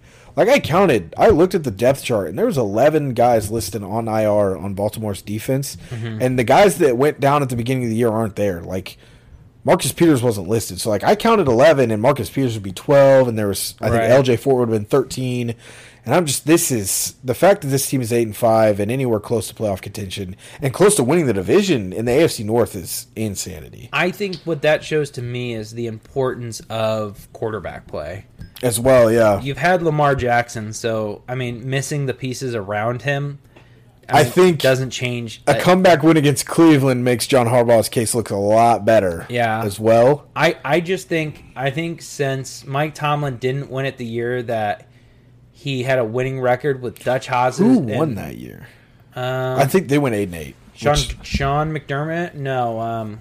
Oh. Um. Bill, was it that the was that the Brian Flores year? No. I think it was. Uh, uh, Kevin Stefanski. I think won it that year, right? Yeah, yeah, it should have been Tomlin. I think. I think it was. I think it was. S- Kevin. Oh, I can't say Kevin last name. Stefanski, yeah, Yeah. thank it. you. I think it was his first year that year.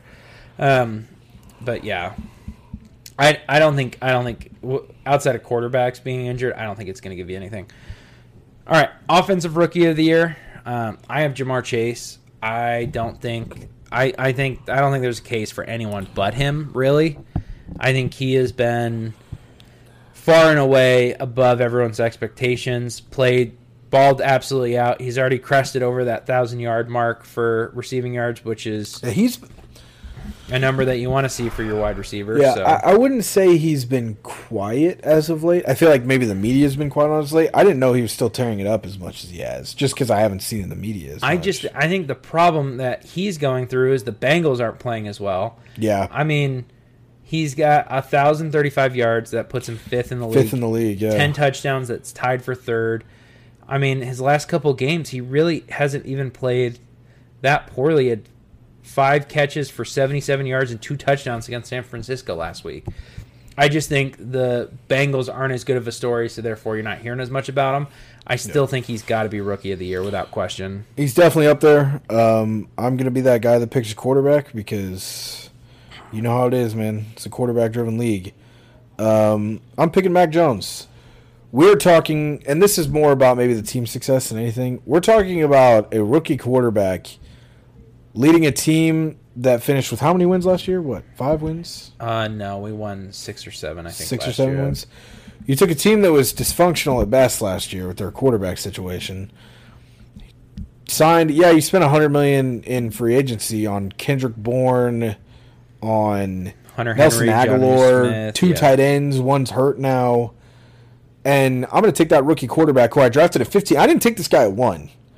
I didn't take this guy late. I took this guy at 15. You know who else went at pick 15 two, three years ago? Fucking Dwayne Haskins That's true. took that draft position, and this guy's not only going to make the playoffs. not only going to win the division, but this guy's got this team that's the number one seed in the AFC. That's true. We That were we were seven and nine last year. That is impressive. It is insanely impressive. I know that a lot of that is props to Bill Belichick and his defense. I understand that, but sometimes, as much as it may seem like an easy job to just, hey, just don't lose the game, that is a lot harder than it sounds. As much as we gave a lot of people shit for it, Well, it, it is a lot harder than it sounds because a lot of people can't do it. You know what I mean? Still to this day. Here, here's my biggest problem with the argument: twenty eight hundred yards. So he'll he'll crest the three thousand mark. he should probably get. He should probably be around thirty-five, maybe. Yeah, maybe depending on how well. It depends on if we play Buffalo again. He doesn't throw the ball again. Probably not. That's true. That's very Six, true. 16 touchdowns, eight interceptions, and he's a QBR of 51.7.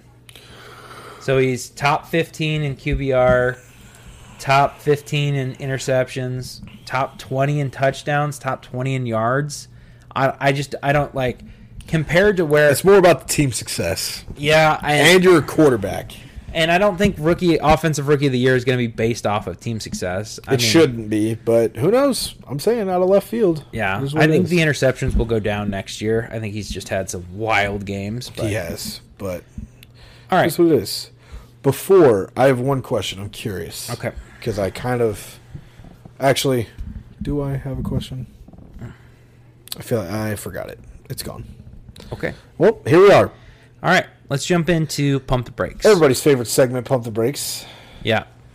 I'm excited. I did this first one at before. I wrote this before. I think we wrote in that we are going to talk about the Ravens Browns game. Um, Are the Browns back? Absolutely not. not a chance in hell.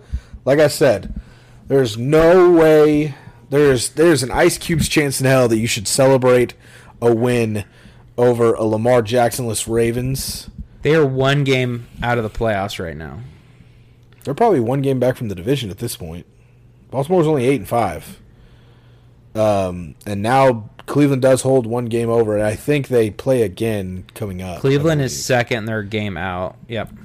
and I believe they meet later on in the season. And Lamar Jackson is not 100% to play this weekend. And I want to say, who's Baltimore play this weekend? Because I remember looking at the schedule earlier on in the year, and I was like, holy shit, we have a lot of division games to close out the year.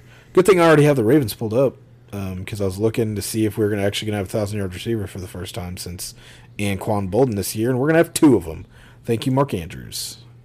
Let's look at the Ravens schedule. Um, my coils with what Baltimore has done as far as their receivers just kills me every year. No, we did. We did just we just beat Cleveland two weeks ago. I'm an idiot. Never mind. God, such a brutal two weeks to be a Ravens fan. You lose to the Steelers and the Browns by a combined three points. Uh huh. And then who do you have next week? Next week is Green Bay. Oh, yikes. Nice. So, yeah. Za'Darius Smith's coming home. It, it wouldn't be crazy for Cleveland to come out and win this division. Yeah, uh, you want to know the next four games for Who? Baltimore? Uh, Green Bay at home, uh, on the road to Cincy, at home against the Rams, Oh, and then yeah. So the the cherry is is that this is going to be a really really rough three weeks. The cherry is that I all I I could lose these next three games. I will be one hundred percent happy if Big Ben takes that trip to Baltimore and loses. plays his last game as a Steeler in M&T Bank Stadium and gets absolutely destroyed. Yeah, that'll be that'll be That's interesting. all I want. That's my Christmas gift. I uh, I don't care what it takes to get it. it's crazy to say that. I I think the only way uh, AFC North team gets in is by winning the division, because right now your three wildcard teams are Chargers, Colts, Bills. And the question is, is do you believe in Cleveland or Cincy or Baltimore more to win that division? Heck, even it's not even over for Pittsburgh yet. Pittsburgh's two games out. I swear to God, if Pittsburgh wins the division, I'm gonna. Nothing nothing is impossible at that point, and that's what makes this all so interesting. Is is that that division is is wide open right now of who could come out and win it, and I don't necessarily see a second team. Maybe a second team sneaks in, and if If Buffalo, the Bills collapse, yeah, if the Bills go on a slide, maybe. Which But- they have, if there's any team that's sliding right now, And the Colts, the Colts too, aren't are by no means locked in. They've got a little bit rough rough road ahead of them as well. So I think I mean this is this is how I'm going to judge the rest of the year for myself. If if Baltimore wins the division, that means that I did pretty good morally. I mm-hmm. feel you know like that's the big gift you get underneath the tree at the end of the year. You're like, wow, this is you were really good this year. Here's the mm-hmm. division. Um, if the Browns or the Bengals win the division, I'll be like, you did okay. Here's like the you know the middle of the road gift you kind of wanted. If The Steelers win the division. We're like, you were a shit person this year. You got All you get is a lump of coal. yikes! That is that is the definition there. there. is that is a bad I am I'm really hoping I don't get a lump of coal at this point. All right, next one I got for you. The Packers should rest Aaron Rodgers. Are we talking about like this week or just like week 16 So 17, or- he, there is talks that he's got the the broken toe, the COVID toe, yes. and he could have surgery on it and potentially play in the same week. They're assuming he's going to have to miss at least one game. Um, I mean, ideally he could play through it. He could either play through it, not be 100% healthy. The surgery would be on his hand, by the way. I feel like I need to clarify that. Uh, yeah, that's I'm glad you did cuz I'm very confused. I thought we were talking about his toe here. Yeah, no, I know his toe is broken. We so we're doing surgery on his toe and it makes his hand or is, uh, surgery on his hand and his toe feels better? Well, Or no, he has not, a hand injury to stack with. he has a hand injury as well. I did not know that. I believe. Let me let me double check that. Now you've got me questioning myself. Sorry, I don't do this for. Well, oh no, it is it is surgery on his toe. Okay. So there's a chance he could play that week, but if anything, he probably miss a game. But So a so they're saying he could have surgery on Monday and potentially be ready to play by Friday Saturday. So there is there a chance that he would aggravate it and then just like be done for the year? So, uh, the, from my understanding, is it's a broken toe. So, not really. There's not much. It's not going to get much worse, if anything. Um, the the question is, is would you rather rest him for the rest of the year and have him? They think he'd be hundred percent if they if he didn't play at all the rest of the season. There's talks that would you rather have arrested Aaron Rodgers and be like the fourth seed in the NFC, but be hundred percent going into the playoffs, or try to fight for that one seed and not have hundred percent Yeah, healthy was Aaron like, Rodgers? What's the what's their record at this point? Because I their know, record? I'm looking at their four schedule. They're they've got three losses. They're also They're- ten and three. They're ten and three. They currently are the one seed right now. So if I'm I'm not pumping the brakes. I do think they should rest him. I don't think they should rest him all four games. They have Baltimore and they have Cleveland, Mm-hmm. but then they end the year with Minnesota, who's been sliding, in Detroit. Right. So, So, you think you rest them the last two games? I, I think I think you finish the game against Cleveland. Monday morning, you wake up, you go to surgery, you sit out against the Vikings, you sit out against the Lions, and I think even with that, you have a chance to because. I mean, Jordan Love kept it within six points of Kansas City. You telling me he can't go beat Detroit, or he well, possibly that's can't That's the go? thing I don't understand. Even this week, I, I know it's it came out that he's pushed it off another week, so he's going to play this week. Damn but- it. I I was about to say I think Jordan Love is going to go out and beat uh, what's what's the backup quarterback's name in Baltimore? Uh, Tyler Huntley. Tyler Huntley.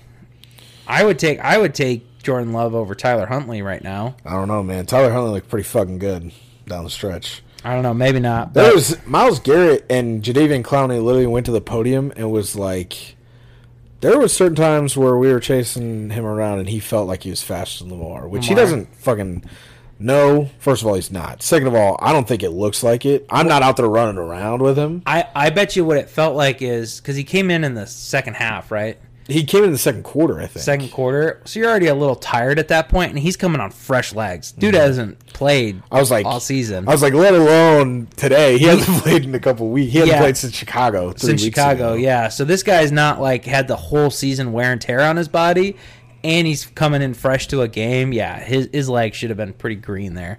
But yeah, Green Bay has a legit shot at the one seed.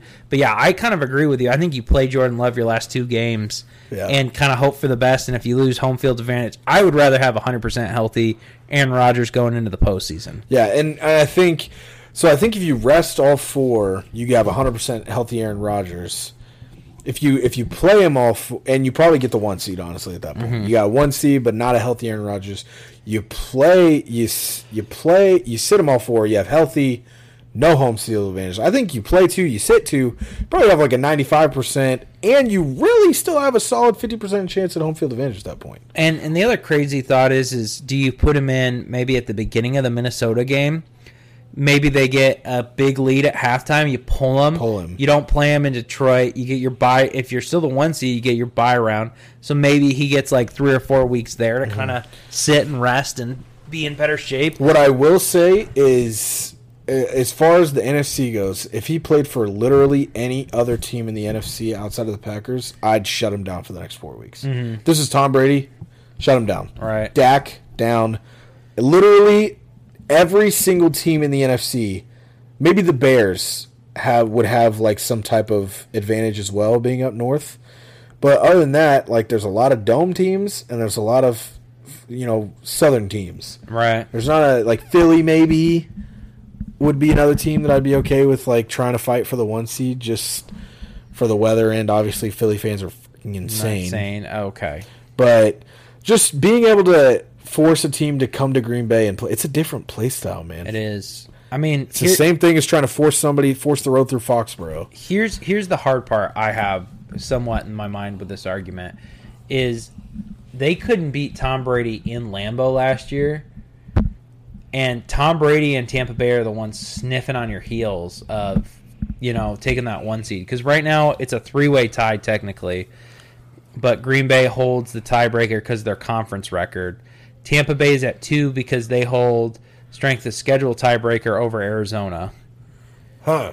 So you've got three teams that are tied at the top. So I mean, I, I it's hard to say just shut it down right now, but yeah, I think home field advantage in Green Bay is another level for sure. It is just the only one in the NFC that really sticks out in my opinion. Yeah, Amongst the contenders at least. I agree. All right, next one. The Raiders should just blow it up. Man. So when I say blow it up, I mean trade everyone away. Derek Carr, keep Maxx Crosby. You know what I mean? But yeah, whoever you can get assets for, just blow it up and try to start it all over again. I think I'd give it another year. I Say definitely don't more think they're they're far off. Because if you can get this team, isn't that bad. I really don't think They're, kind of a middle Like, of the road team. They're a middle of the road team. Which, if you get a good head coach in the door, now again, you're trusting that front office to make the right decision. I don't know if it's possible that they can. And yeah, they're definitely a piece or two away roster wise, but like, I don't know. They drafted like I'm I- trying to think. I, I think here's here's the main problem I have or I see with this is if if they hire a new GM, so this will be the third GM with the roster. Are they going to fire Mayock? They're potentially. Are they talking about that? Is that a thing? Yeah, yeah. I got to give Mayock another year.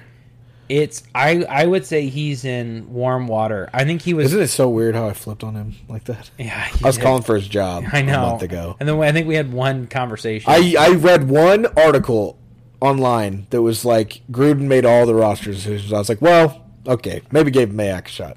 so here's the thing, yeah, and well, and I think I think we talked about it, and then in the article kind of confirmed that Gruden took like the first two guys in the draft, and then it was Mayock from there, and they hit a lot of those like the late yeah, round picks they were destroying. Yeah, so I was the- like, Maxx Crosby was a fourth round pick, but they took Clinton and Ferrell in the first.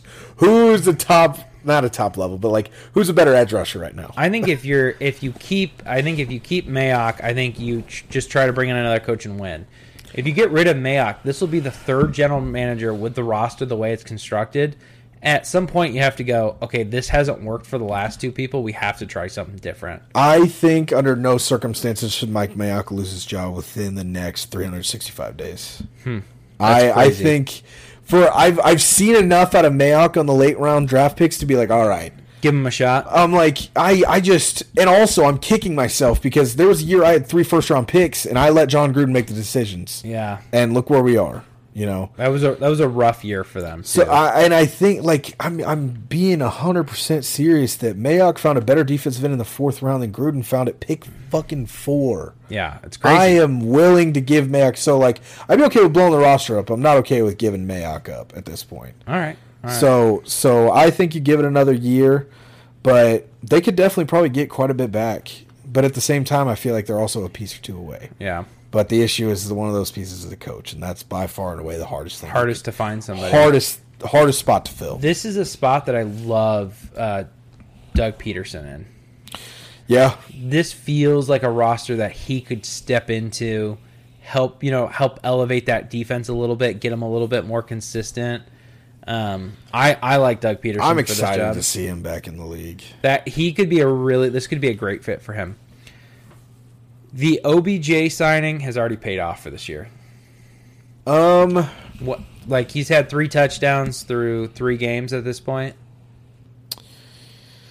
yeah, it's three touchdowns in three games. Um, it's hard to say that's paid off. You know, I'll, I'll I will say this. I'm not going to pump the brakes. I'll say it has paid off. I think that's all you need out of him is what you've gotten already. Um, I'd say like as and if this was the only win now move, I'd be like, no, you have to wait till you win a Super Bowl. But obviously, the Matt Stafford trade, even the Jalen Ramsey trade, And they're not paying him anything, and it's such a it's a one year contract. So yeah, the by far and away, I think he's paid his dues, and I think he's earned himself an extension. Yeah, I'd say has Okay. paid off. I forgot that they didn't have to trade for him at all. yeah, they gave up nothing for him. They, They just, just signed, signed him. Yep. Okay, the Julio Jones trade was the biggest bust of the offseason. Do you have a list of other contenders by chance? Because that's by far and away the. I honestly, I was trying to think. I was like, oh man, what was a big signing a team? They only give up a second round pick for him, didn't they? Yeah, they did. But they got to pay him all that money. That's the, Ah, that's, the big thing. Yeah, Yeah, because they have to extend him, don't they? I, I think he I think he's got this year, and then I he might be a free agent at the end of the year. I I think I mean the money that you paid him this year and giving up that draft pick for him. As of right now, 110%. I think there's chance, there's a chance that maybe, like, if he was playing 13 games and just hasn't been producing, Mm-hmm. maybe. But he's been off the field here and there. He's already trying to learn a new offense on top of being banged up. So I'm sure it hasn't been an easy transition for him. I'm willing to give him a little bit of a benefit of the doubt. But at the same time, you have to look at like injuries are part of the game. Like Yeah. that was that was the main concern was like I don't want to give up a first round pick for An injury guy. an injury laden receiver, despite this being the first injury he's had in his career. The only other big like moves in the offseason that I would even consider would be Carson Wentz to the Colts, which honestly, if they make the playoffs, I don't think it. I don't think you could call it a bust. A first, a single first round pick for a quarterback that puts you in the playoffs, you'll take. Every team will take that. Hundred percent, yeah. Um, and there was one more, Sam Darnold. But the problem is, is Carolina gave up nothing in that trade. They had to pay him. They're they're they are going to pay him like eighteen million dollars this year, though. yeah, they picked up his fifth year option too, so they're going to pay him next year too, which is going to suck for them. But I, I mean, you really didn't cost you much to get it, so that was kind of a low risk, Yeah. high, you know, high reward situation. That's going to be a end up being a low reward. But yeah, giving up a second for Julio Jones this year has been rather disappointing. And honestly, the way Ryan Tannehill has played, I think if the Rams don't win a ring, you could make an argument for that Stafford, Stafford would be up there. Because again, we're talking about the Rams have been making win now moves, and they just gave up three first rounders to go get this guy. There's what hole is there to fill on this roster? You have a good head coach, You- you, have, have- a good receiving core, the offensive line is there, but it's aging. We have the first ever 40 year old left tackle in the league, in start Andrew. Whitworth. Yeah. You have the best defensive tackle in football. You have the best corner in football. Like there is little more that you can add to that roster to make it good. So that one would be up there. But as of right now, it's hundred percent Julio Jones. That's that's a fair that's a fair point. All right, let's jump into our previews for Week 15. Um, we're gonna kind of be quick. We're we're on a good pace to finish, but we just can't get too hung up on this if we want to talk about the NBA. Um, Chargers Chiefs. I think this this game is is obviously star this game of the highlight week. it. Yeah, game of the week right here. Um, I've got the Chargers making a statement win here. I think I think this is one that they pull out and win. Whoever wins, it's going to be a statement win. But I, I like the Chargers in this game. I might be wrong there, but I'm going Chargers. You remember the the the Bengals Chargers game from like two three weeks ago, where it's like Mm-hmm. it was like a one touchdown game, but then in the last three minutes, all of a sudden it was like 41-28? Yeah. this is. I feel like this is going to be the same way. I'm going to lean with you, honestly. So Mm-hmm. that means the Chiefs are going to win, um, since we both picked the Chargers. Uh-huh. But Yeah. I I picked Justin Herbert for a reason. This is the chance. Here you go, Chiefs defense, Legion of Boom, Daniel. Sorensen. Give me something. Cam Chan- Daniel Sorensen, Kam Chancellor, same level. Yeah. That's why we're talking Hundred about. percent. Move him to middle linebacker. Just do it already. so, uh, it's definitely this is by far and away the game of the week. It is in LA, which I think is a lot better for the Chargers going Mm-hmm. forward. Not playing in Arrowhead is a huge plus for you. Um, even if your fan base is non-existent, you're not an Arrowhead. That's a win. So, um, I, I'm going to take the Chargers in this one as well. I think this is this is a team that I think is ready to make a statement, and I think this is the week they do it. Next game I got is Raiders versus Browns, and this sounds crazy, right? To be like, why would this game matter? Slugfest. the 12th seed Raiders versus the 8th seed. The crazy part is the Raiders are also one game out of the playoffs right now. Wow. The 13 seed in the AFC is one game out of the playoffs. That's Dolphins insane. 6 and 7, Raiders 6 and 7. Like you have a lot of teams that are a single a two, you know, a couple of plays going one way or another to be in a playoff team right now. Yeah. Cincy, I mean, Raiders got to keep their playoff hopes alive. They can't lose.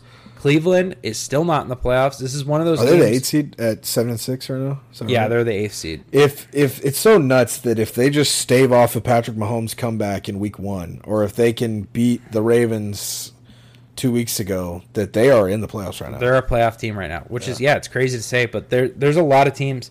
I mean, this this sixth seed right now is seven and six. So from there down, I mean, even even the fifth seed, the Chargers are only eight and five, yeah. two games out for most of these teams. So um, Uh, Chiefs also eight and five, Chiefs are nine and four. nine and four. So I think I think if the Chargers win this game, I think they would then hold the tiebreaker potentially. Well, the the Chiefs beat them earlier on this year, so it would come down to something else at that. It would come down to conference record, and it would give the Chargers a six and four conference record, and it would give the Chiefs a five and uh, four and five conference record. So the. Chargers would take it. Chargers would hold it, I believe. Yeah, which so this is this is definitely that's a huge game. The Raiders and the Browns, a slugfest central. This is going to be an ugly game. Um, for I'm I'm going Browns. I don't. I've just lost so much confidence in the Raiders the last two weeks, and the Browns have. I mean, the, the Browns haven't been giving me confidence, but I like the Browns this game. I think I think the Browns. If each team makes the right play calls on offense, I think the Browns are more suited. Just take the air out of the ball. Yeah, Run the effing ball, man. I get Kareem Hunt's banged up. I get Nick Chubb's been banged up. He should be back this week. D'Ernest Johnson is still there. Run the effing ball, man. yeah, As much as we like to, you know, Baker Mayfield this, Baker Mayfield that, just take the ball out of his hands. yeah, Just pull Kyle Shanahan. Just fucking run the ball. Don't let him. Don't let him lose you the game. yeah, Yeah. Oh, it's not that hard. Just don't lose the game. Don't give him the option. yeah. Make him throw ten times. We'll see what happens. so who are you taking? Um, I, I'm gonna also go with the Browns. I think um, Myles Garrett and Jadeveon Clowney are gonna be happy to not have to chase an athletic quarterback around. I think they're gonna get in Derek Carr's head quite a bit. Okay. Next game I got is Pats Colts. Obviously, a lot on the line for both of these teams right now. Patriots are trying to hold on to the one seat in the AFC. Colts are still they're in the playoffs too, so they're trying to hold on to that that seven seed right now. I've got the Patriots in this game. A couple of reasons. Colts do one thing really well, and it's run the football. Bill Belichick loves to take away what you do well and just rip it out of your hands. So they probably won't be able to run the ball that well. And Carson Wentz is also a quarterback who is mistake prone. And when that happens, that normally goes in Bill Belichick's favor. Not even mistake prone is accurate, but I think the biggest thing is is that when the opportunity to make a big play is there, he is gonna he is the the gunslinger. Mm-hmm. He plays like Brett Favre.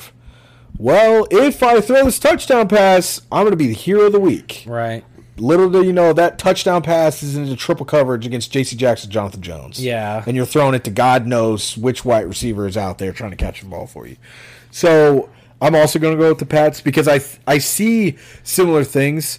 It's more about Bill Belichick taking the run away from you, whereas for the Colts, I think they just stop the run well, usually naturally. Darius Leonard in the box, uh, DeForest Buckner is an absolute animal on the inside of the line.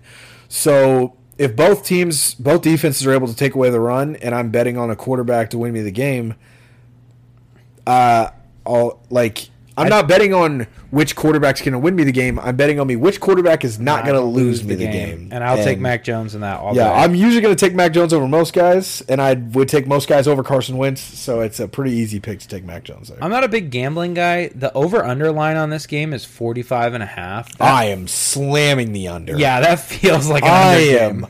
I am. Where, where is it at? Is it in Indy or is it in New England? Uh, it's in Lucas Oil, so it's Okay. in it's in Still, yeah. I'm. s- If it was, Colts are only two and a half dogs in the game. I would slam the under, and Ooh, Patriots got to win by a field goal. Like that is that is that is quite literally a pick 'em game. Yeah, I At would, that point. I would take the Pats money line at that point. No, I mean no. Take the Pats against the spread. Yeah, yeah, I You'll make more money that way. At least. That's least true. Yeah, yeah, that's true. we said this wouldn't be turned into a gambling podcast, but As you can see, I'm not as well versed Yeah. as gambling either, but I know enough to hammer the fucking under. hammer the under in that game. Yeah. Yeah. if that game hits the over, I'll be shocked. But Packers versus Ravens. Uh, this game was a lot more interesting when Lamar Jackson was going to play. He is. It's not 100 percent either way. Oh, it's they're not? It's they are still, still? deciding what to do. Um, obviously, it's a much more interesting game if he is playing versus Yes. not. What's the over under on this? I'm curious. on the oh god what am i doing here on the ravens game For for this game, it's obviously. I don't know, man. It's not going to be fun to watch for as being a Ravens fan. there's saturday games this week the patriots play on saturday That's weird. There you go. because college football's over Mm. i forget that they do this now where why can't i find this I'm taking the Packers regardless. 43 and a half is over under on that and then the line is green bay minus 5.5 That's tough. oh wait i'm an idiot they Hmm. have the colts minus two and a half not plus two and a half i read that wrong Wow. so they have the colts favored to win right now I am taking the Patriots money line all day. No, pa- take the Patriots against the spread. Do you want to take the spread there still? See, I'm so not. the so the Patriots would get two and a half points, oh yeah. Oh yeah. I'm taking the but spread you would yeah. you would make more money if you picked Patriots money line. But it's a lot points. riskier, It's obviously. a lot riskier. You don't get the two and a half points. You would make more money in that case since Yeah, I I feel confident enough to take the slam the under and the Patriots money, money line. line. game. That's good. Good thing you're not a betting man because Yeah. No, I would lose so much money. It's not even. Yeah. funny. I'm the, I'm the guy to like lose three hundred dollars and then win twenty and be like, yeah, twenty dollars, 20 bucks, yeah. that's me. That's I- why I try to stay away. I used it. to be really into sports betting. I've kind of like backed off of it quite a Did bit. Did you actually like do it or did you like talk? About it? Oh yeah, yeah, I did it. Well, that first year it was kind of crazy, and everyone could get an overseas account and just bet on them. Yeah. I was kind of doing it a lot, and that was also the season. I I I liked it, but it just was like too stressful for me, so I, I have just got out such of it. I have such an addictive personality, so Yeah. I've had to stay away from it. Well, so the nice part was is like I would only put in twenty bucks a week, and then Smart. whatever I walked away with, it didn't matter. I took it out, and then next week I only put in twenty bucks. That's not bad. So if I won forty bucks, it's not like the next week I was betting with 40, forty, bucks. bucks. You're yeah. just betting with 20 and you pocketed lunch. You pocketed lunch money from that. And I didn't so. want to be one of those nerds that does like parlays and all that shit. So yeah. that's too I'm I'm taking the Packers in this game. Um it's sad that I'm you said it was like 41, right? 41 and a half? 43 and a half. I'm close to taking the over just because I feel like Aaron Rodgers is going to poop on our secondary. You think so? This is a game where I could see someone taking the over and they would lose because Aaron Rodgers is going to get pulled in the fourth quarter. Yeah. like it, it, it- there's chance of it that it's 30 to 10 or this, something. the second I just talked about how banged up Baltimore secondary is. Davante Adams is the best receiver in the league. yeah. Aaron Rodgers is top three quarterback. The offensive line's there. The pass rush is better. Za'Darius Smith is going to eat. Whoever plays a quarterback this week is going to get destroyed. Yeah, it's not, it's not going to be an easy matchup. I think it's sure. Za'Darius Smith's first game back in Baltimore since leaving. So, which a lot of people don't know that he played in Baltimore. He's a sixth round pick for Baltimore before he became a Pro Bowl edge rusher in Green Bay. But I'm taking the Packers in that game. All right. Lamar Jackson or not. Let's move on to the NBA. Bring it on. We've got 22 minutes to talk about the NBA. So And we're spending 20 minutes of it talking about Steph Curry. I don't know if we're going to spend 20 minutes. Bing bong. Um, We're in New York. he passes Uh, he's the now the all-time leading three-point shooter. No better place to do it, right? I know it was a magical moment, Madison Square Garden. I'm happy for him. The fans were electric about it, which doesn't surprise me. I still think New York City's the best basketball city in the entire world. It's the second best place he could have done it. Obviously, being at home. Home would be yeah a little done it, bit more yeah. meanable for him, but yeah, in Madison Square Garden is There's no better away arena. Yeah. So happy for him. He's undoubtedly the best shooter of all time now, without question. Anyone who argues it is an idiot. I, I think it's that simple. The only argument I think you are willing to have at this point is like, I don't like to talk about this until people are retired. I guess Yeah. you can fine. I think you're just taking a really roundabout way of waiting another ten years to say it, but Yeah. No, he he's the best shooter of all time. Uh, and there's not even it's not even really close. It's been that way for a while. yeah. Yeah. Um, do you think Klay Thompson surpasses Ray Allen at some point in his career as well? Oh, that's tough. I don't think so. Really? I have no idea where they're at. I'm just curious. I don't. I don't think so. I could, I'd have to look to remember exactly where Klay Thompson is. I'd like to see where he's at because I feel like he could, but I, I also like he really could be that far off, but he also could be close. I have no idea. Let's see here. Oh, this list is not up to date on the NBA. Oh no, it is. Is it? Yeah, eh, they just they, I when I clicked on it, the preview wasn't updated, but it is up to date. Preview was like Reggie Miller still holds it. Ray Allen hasn't broken it yet. Klay Thompson is 21st on the list right now. Um, ballpark, how many threes behind Ray Allen is he at this point? Like, uh, Oh, wait a minute. Hang on. I might not have this list sorted right. Oh, no, I do. Um, Klay Thompson is currently at 4,000, 4,300. We'll round up. Um, and Ray Allen. Oh, shit. I'm looking at attempts. Motherfucker. I was like, there's no effing way. yeah, the no, no, no. I'm an like idiot. I'm an idiot. Okay. 2,900. Ray Allen is at 20, 937? 2973. Yep. 73.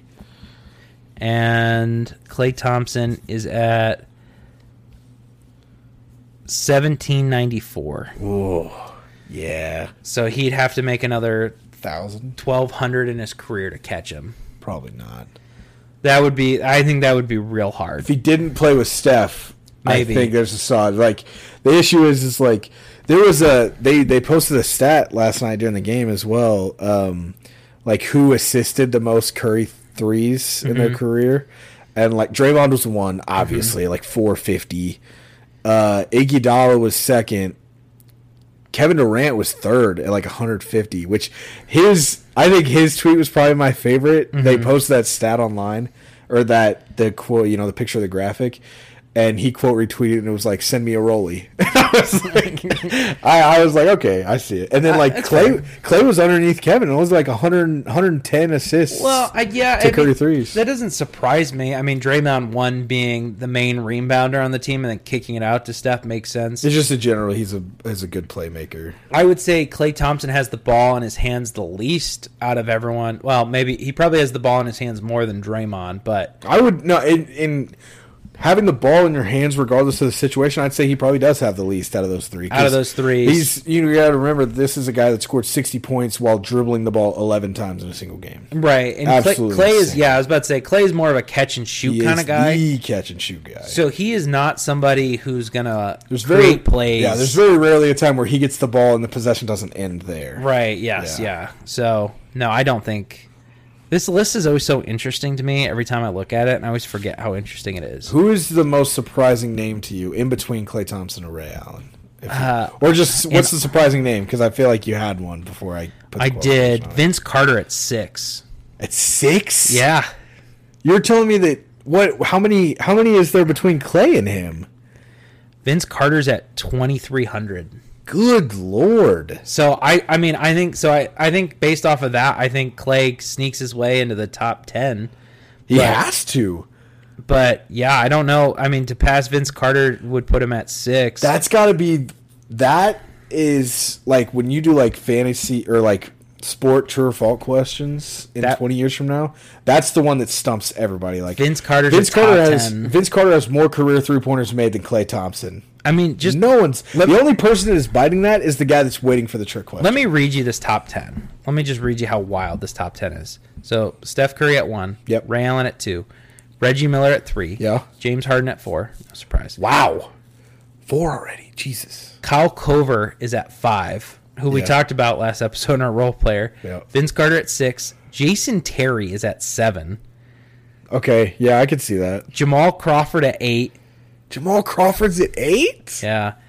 The the truth, Paul Pierce at 9 Jay crossover man. and Damian Lillard at 10.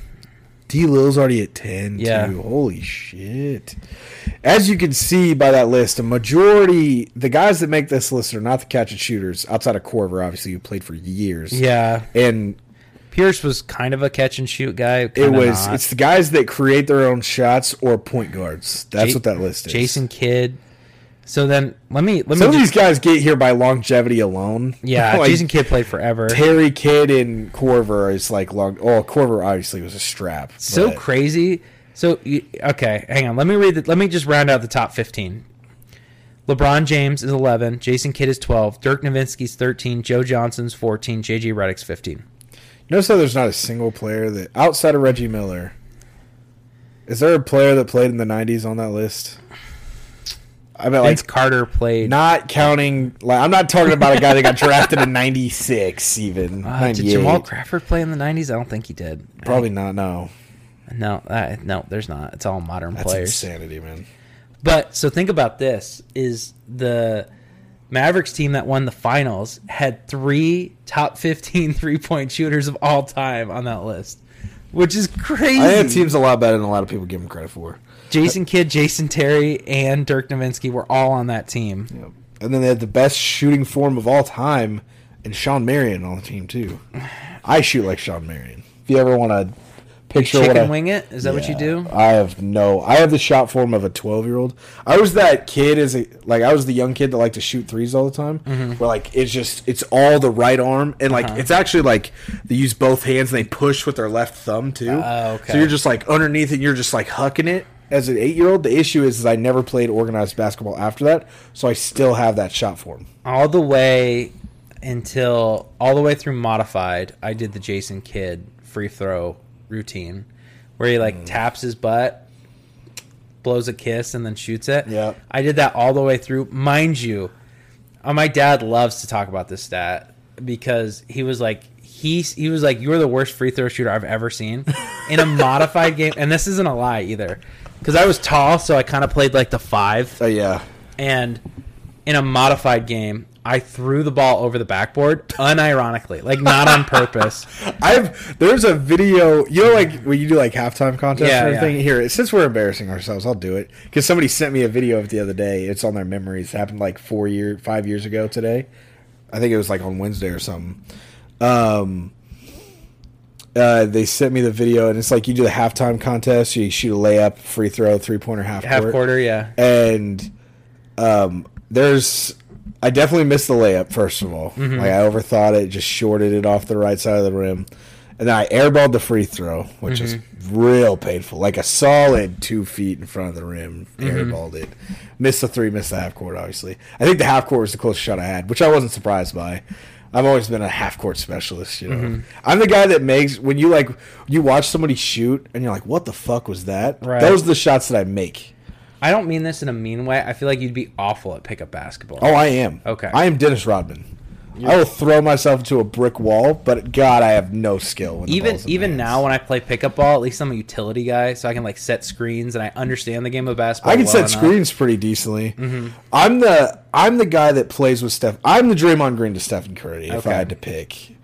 The guy like and also like, did you ever watch the Dude Perfect like stereotype videos mm-hmm. at all? Yeah, yeah, yeah. The pickup basketball. I am. I love the, Dude Perfect. That's a whole nother conversation. The the Mister misses all game but hits the game winner. That's yeah, yeah, yeah. Misses all game but nails the three pointer to win. Oh or for thirteen, and they're like, "That's the shot we want." And Yeah. I'm like, "I never miss. I never miss. The second I saw that video, anytime I had a chance to shoot a game winner, and I'm also like the the guy that's like I'm good enough to play to a certain extent, but I'm also the guy that like if we're just fucking around playing one game, that like my teammates will force the ball to me for the game winner, and they will not let the game end until I hit the Hit shot. the shot. game. Yeah.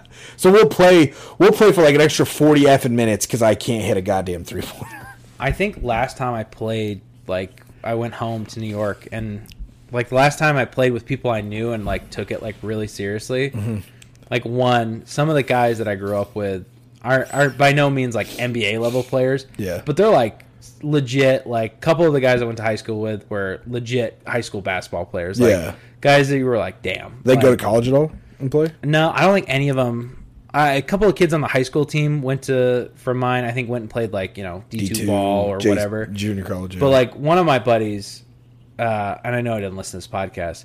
The kid could just cash any shot he ever wanted to shoot. That's my buddy. My buddy Jake is like that. So like anytime we play twos, that's because he's gonna he'll score and I do everything else. He he's annoying to play with because he's so good that like you can put like he'll be on a team and you can give him pretty much all the worst guys, but no one can guard him because he's like just that one tier above everyone. That doesn't matter who his team is. His team's probably winning. The next time you talk to Shay, ask him what playing Jake was like. Playing basketball with Jake's like. He fucking hates it.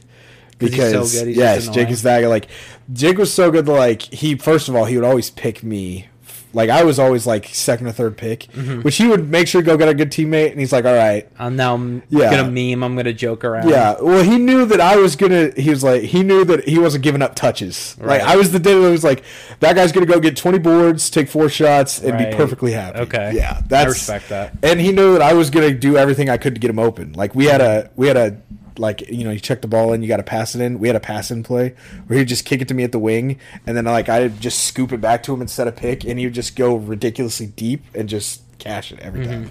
Everybody hates that play. I can't tell you how many times I got pushed over because somebody was so pissed we kept running it. My one buddy Sean, who I know listens, I think it's a waste that he didn't play high school basketball because I feel like he's good enough to have played. Mm. He did enter track because he's a nerd, but he's one of those people that it's like I wish, I wonder what he would be if he had played high school basketball because he's pretty, he's a legit pickup player, like because he's Mm. like one of the legit pickup players, but he never actually played high school basketball. He never played high school basketball. Yeah. Yeah. Jake was. Never mind. I'll talk to you about that after the show. Okay. all right. Next one I got. We we have killed all of our time here. We are we are tight ship here. We got nine minutes to kind of run through what we got. Is what it is. Are the Nets better without Kyrie? If this was a pump the brake segment, I Mm-hmm. would say no, just because I have no effing idea what the big three looks like together at this point. They didn't play enough games, I think they played 11 games with all three of them on the court before. and they're, total. They're playing so well right now, just the two of them, and it's going to be hard to sustain this because, I mean, KD's playing crazy minutes. James Harden's playing a ton of minutes. They're having to rest these guys, but it's hard to look at this team and go, man, they might come out of the East. Like they really might. Yeah. There's also there's talks of them possibly trading Kyrie now. There's I've, I've heard those. Yeah, murmurs here and there. There's been also at the same time unrelated reports of like Russell Westbrook might be being traded at some point. I heard those too. Of course, Yeah. everyone was like, "Flip him." Kyrie goes back to play with LeBron. We get the OKC Big Three in New York. They're like, "Win-win." no, That would be. That'd be. Oh my. That would be the most neutral trade. I one, I don't think Kyrie wants to play LeBron. No, there's a think- reason he left. I think the next topic, I mean, let's just combine these two. Where does Ben Simmons land? I think those two together, flipping those two makes perfect sense. Kyrie for Ben Simmons, Mm-hmm. 110 percent. Yeah. So for for Brooklyn, what would you you want a guy who's not going to require a ton of touches? Ben Simmons, you know what I mean, can totally play a three or four, be a defensive guy, get a couple post buckets, rebound like crazy. Can bring the ball up if needed. if doesn't needed. have to be. Yeah, and, and it could be a guy that maybe he leads the bench charge. You know what I mean? He stays in a little bit later, plays more in the first half than he does in the second half, and he's going to shut somebody down. Yeah. So if I'm He will take a first option away. yeah, exactly. So if I if I'm looking at if I'm the Nets and and you can remotely pull that off somehow, I do it in a heartbeat. I think that's the perfect situation. And for Kyrie, you go to Philadelphia with Joel Embiid, who is a really really solid player. And your biggest threat would be, I mean, the team you got traded from, but I think you're a legit team with. You have arguably the best center in the league. Yep. You have another mini Ben Simmons and Matisse Thybulle, who's just two inches shorter and arguably could be a better offensive threat. Obviously not playmaking wise, but could be a better offensive threat than Ben Simmons at one point in his Yeah. career.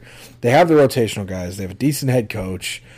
Like it's uh, it's definitely not a terrible fit by any stretch, but I feel like a lot of things are going to have to go wrong and right for both teams to be like, all right, because not the divisions matter at all in basketball, but those two teams are in the exact same division. division. It, the- it, it would be tough to make that happen, but Kyrie's doing nothing for the Nets right now. Simmons is doing nothing. For Oh, the they're both doing something. They're collecting checks, They're, yeah, exactly. That's which is it. worse than doing nothing. So for me, I, if you're those two teams, you're going to hit a point where you're like, okay, this is better than what we have. This is better than what's currently happening with these guys. So I think that's a thing to keep an eye on. I think the biggest thing that stops that at this point is Kevin Durant and James Harden. Mm-hmm. Because if they're not willing to trade Kyrie, then you you can't.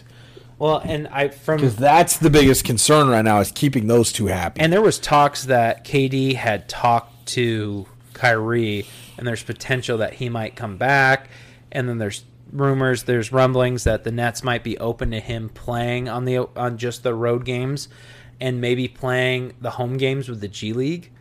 And so that way, treating the G League like practice. So playing because the their G League team plays in Long Island, There's- and it's outside the city limits, so there's no mandate there. oh my god, So he could play for the G League it basically as practice and then play that's in road pointless games. to me. He's gonna be. He will put.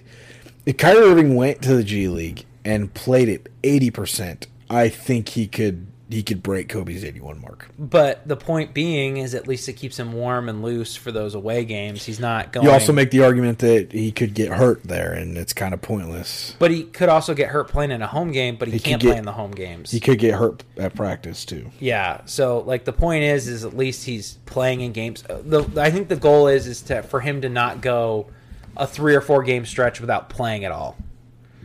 Would be the theory behind that, but it's all up in the air. That's a a very very interesting is the best way to put that. Yeah. by far and away. Um, kind of for our last topic before we jump into our NBA question because I do want to do it. I love doing our NBA question. Um, today, as we're recording, December fifteenth is the fifth year. I don't want to call it an anniversary, but uh, Craig Sager passed away five Anni- years ago. anniversary of the celebration of his life. Yeah, absolutely. Um, if you don't know who Craig Sager is, get on YouTube and, and Google it. Maybe I would say, yeah, no, definitely without a doubt, the best sideline reporter in NBA history, without question. Um, big, big shoes to fill there for whoever wants to try to gun for that spot. But yeah, absolutely an electric man. Uh, him and Gregg Popovich were somehow like a wild connection. Their sometimes. interviews were great. They inter- I still like if I had to pick like overall quality. Every time him and Pop talked was great, but Great. the one the interview with Kevin Garnett in the tunnel was so. the one where he's like, "Burn this." I want you to go suit." home, burn the suit, Yeah. never wear it again. Yeah, Yeah, that's a, that's a great. I, I mean, love I love the one, too. where it was like where he's like, "Oh, your team's only shooting thirty one percent from the floor. What what do you think's going out there, pops?" And he's just like, "I think they're looking at your tie." Uh, that's my all time favorite. I think they're distracted by your suit. I think they're looking at your suit. They're too busy looking at your suit. That's why they're missing all their shots. I was like, "Yeah, I love this." Yeah. But absolute legend. Okay. Question of the day: Change one NBA rule. What rule are you changing? Mm. I know mine. What is it? Okay. I would immediately get rid of the defensive three second rule. Ooh, So, defender in the paint for three seconds. I think for a couple of reasons. One, it opens up the ability to play zone on defense. And I think that would be an element in the NBA that we haven't seen before. Two, I think it would also open up the opportunity for big men to make a resurgence in importance. So if I could take a, you know, a Joel Embiid or I'm trying to think of somebody who I feel like is underutilized. Uh, and I, utilize the center spot. yeah, Jarrett Allen. Jarrett Allen. If I could just take a Jarrett Allen on defense and say, stand in the paint and any kind Rudy of Gobert. yeah, You don't have to get cooked by Steph anymore. yeah, you don't down have, you don't have to go play on the perimeter anymore. Stay down there, get rebounds, block anyone who tries to drive in. I think it would make the game a little bit more interesting. For a certain I, teams would definitely be able to break it. I think at a certain point, certain coaches would figure out how to break it and everything. But it definitely would open up quite a few interesting scenarios that we haven't seen happen at all yet. Would definitely Um, I think I would have to maybe not eliminate a rule, but implement a taunting rule. Mm-hmm. Um, just absolutely horrible. The things that these guys get away with, you know, just the celebrations are just over the top sometimes. Oh, you're being sarcastic. Complete sarcasm. I was like, is this real? I was like, what is happening? I am the no fun Lee. I am Roger Goodell. Um, uh, the defensive three second rules was definitely one that I thought about as well. I'm the guy that like when I play 2K, like outside of my career, if I do like a franchise, like I'll turn goaltending and the defense three seconds, and I'll just sit in the paint as a center and just Mm-hmm. rack triple doubles with blocks all the time because I can. Um, so defensive three seconds, I think. Um, I think it's not really a rule change, but like I think adding. I don't know. I don't know. That's a really good question. I'd love to. It wouldn't be like a full time thing. It would definitely be like I because I've never witnessed it happen on basketball. The rules changed a long time ago. I'd love to see what one year in our league looks like with hand checking allowed. really? Um, I don't see. I don't find that one as intriguing. I mean, it's not as intriguing as the defensive three second ones, but I'm curious to see what would happen. you want to add elements to the game, not take away elements, if that makes sense. And I feel like hand checking would. I mean, and we really don't see there aren't too many guys that are drive and go get a buck. I mean, there is. It's just not as back then. Like I could keep a hand on Steph Curry while he's dribbling. Like I can keep the hand on the outside Yeah, while he's, you know, I don't I don't know know. that does. I'm just curious. I'm curious to see what it would do because I feel like that's one of the most overhyped things in basketball. Like people who are stuck in the 80s and 90s are like, that was when basketball was real, when you could put a palm on somebody's back, and you're like, yeah, we talked about this on on BDL as well. Like, um, I just like. Oh, defense was so much better in the '90s. I was like, "Yeah, you could keep your hand on somebody the whole time. Like, Right. I, I lay a finger on a guy, I'm getting a foul called Yeah. nowadays. Of course, defense was easier to play back then. yeah. The So- rules are tailored to it. The only other one that I thought about adding potentially was like change a rule, or I guess add a rule there would be making half court shots, anything past half court shot, be worth like four points. Yeah, I'd be okay with that too. I think that would just be a fun, weird one where it's like, okay, you're down by three and there's three seconds left. Now somebody has to. You don't have a pass. timeout. Okay, well, Yeah, you Fine. Got, you got a shot to just hurl one from beyond. I think the only stipulation I'd want for that, well, no, actually, I take that back. I don't want that stipulation. Was gonna say if you get fouled, it's only worth three fouls or three shots, but that would kind of take, and then everyone would just follow you when you're just shooting. foul it. you. I shoot. Yeah, so if you're down by three, they just foul you, and you have to make all three for a tie. Still, that actually could be still interesting. yeah. Something. I think that's. I feel like if you shoot it and you get fouled, and now you get four free throws is a little. little much. That's not very entertaining to watch, but. no. But if you still it puts you in a pressure situation to hit three to go to OT. OT, that could be fun. You know, I think it could just add a different element to the game. But Yeah. Yeah, I'd agree. Fair All right. enough. that's all we got. That's all I do It. I'm. That's all I got to. Okay. That's going to do it for this week of the Own Show. We will be back next week, uh, a couple days before Christmas, so be ready for that. We will have a dead week the week after, the week of New Year's. New Year's is on a Saturday. We will not have a show that week, but Christmas, don't worry, we'll get you right. You're taking a long there. trip down to the in-laws' house. We got you. We got you covered on the ride there. I promise. So until then, stay safe, stay healthy. Hopefully, you don't live out here in all this crazy Kansas weather. Hopefully, California's not on fire next week. Love you guys. Stay safe. We'll see you then.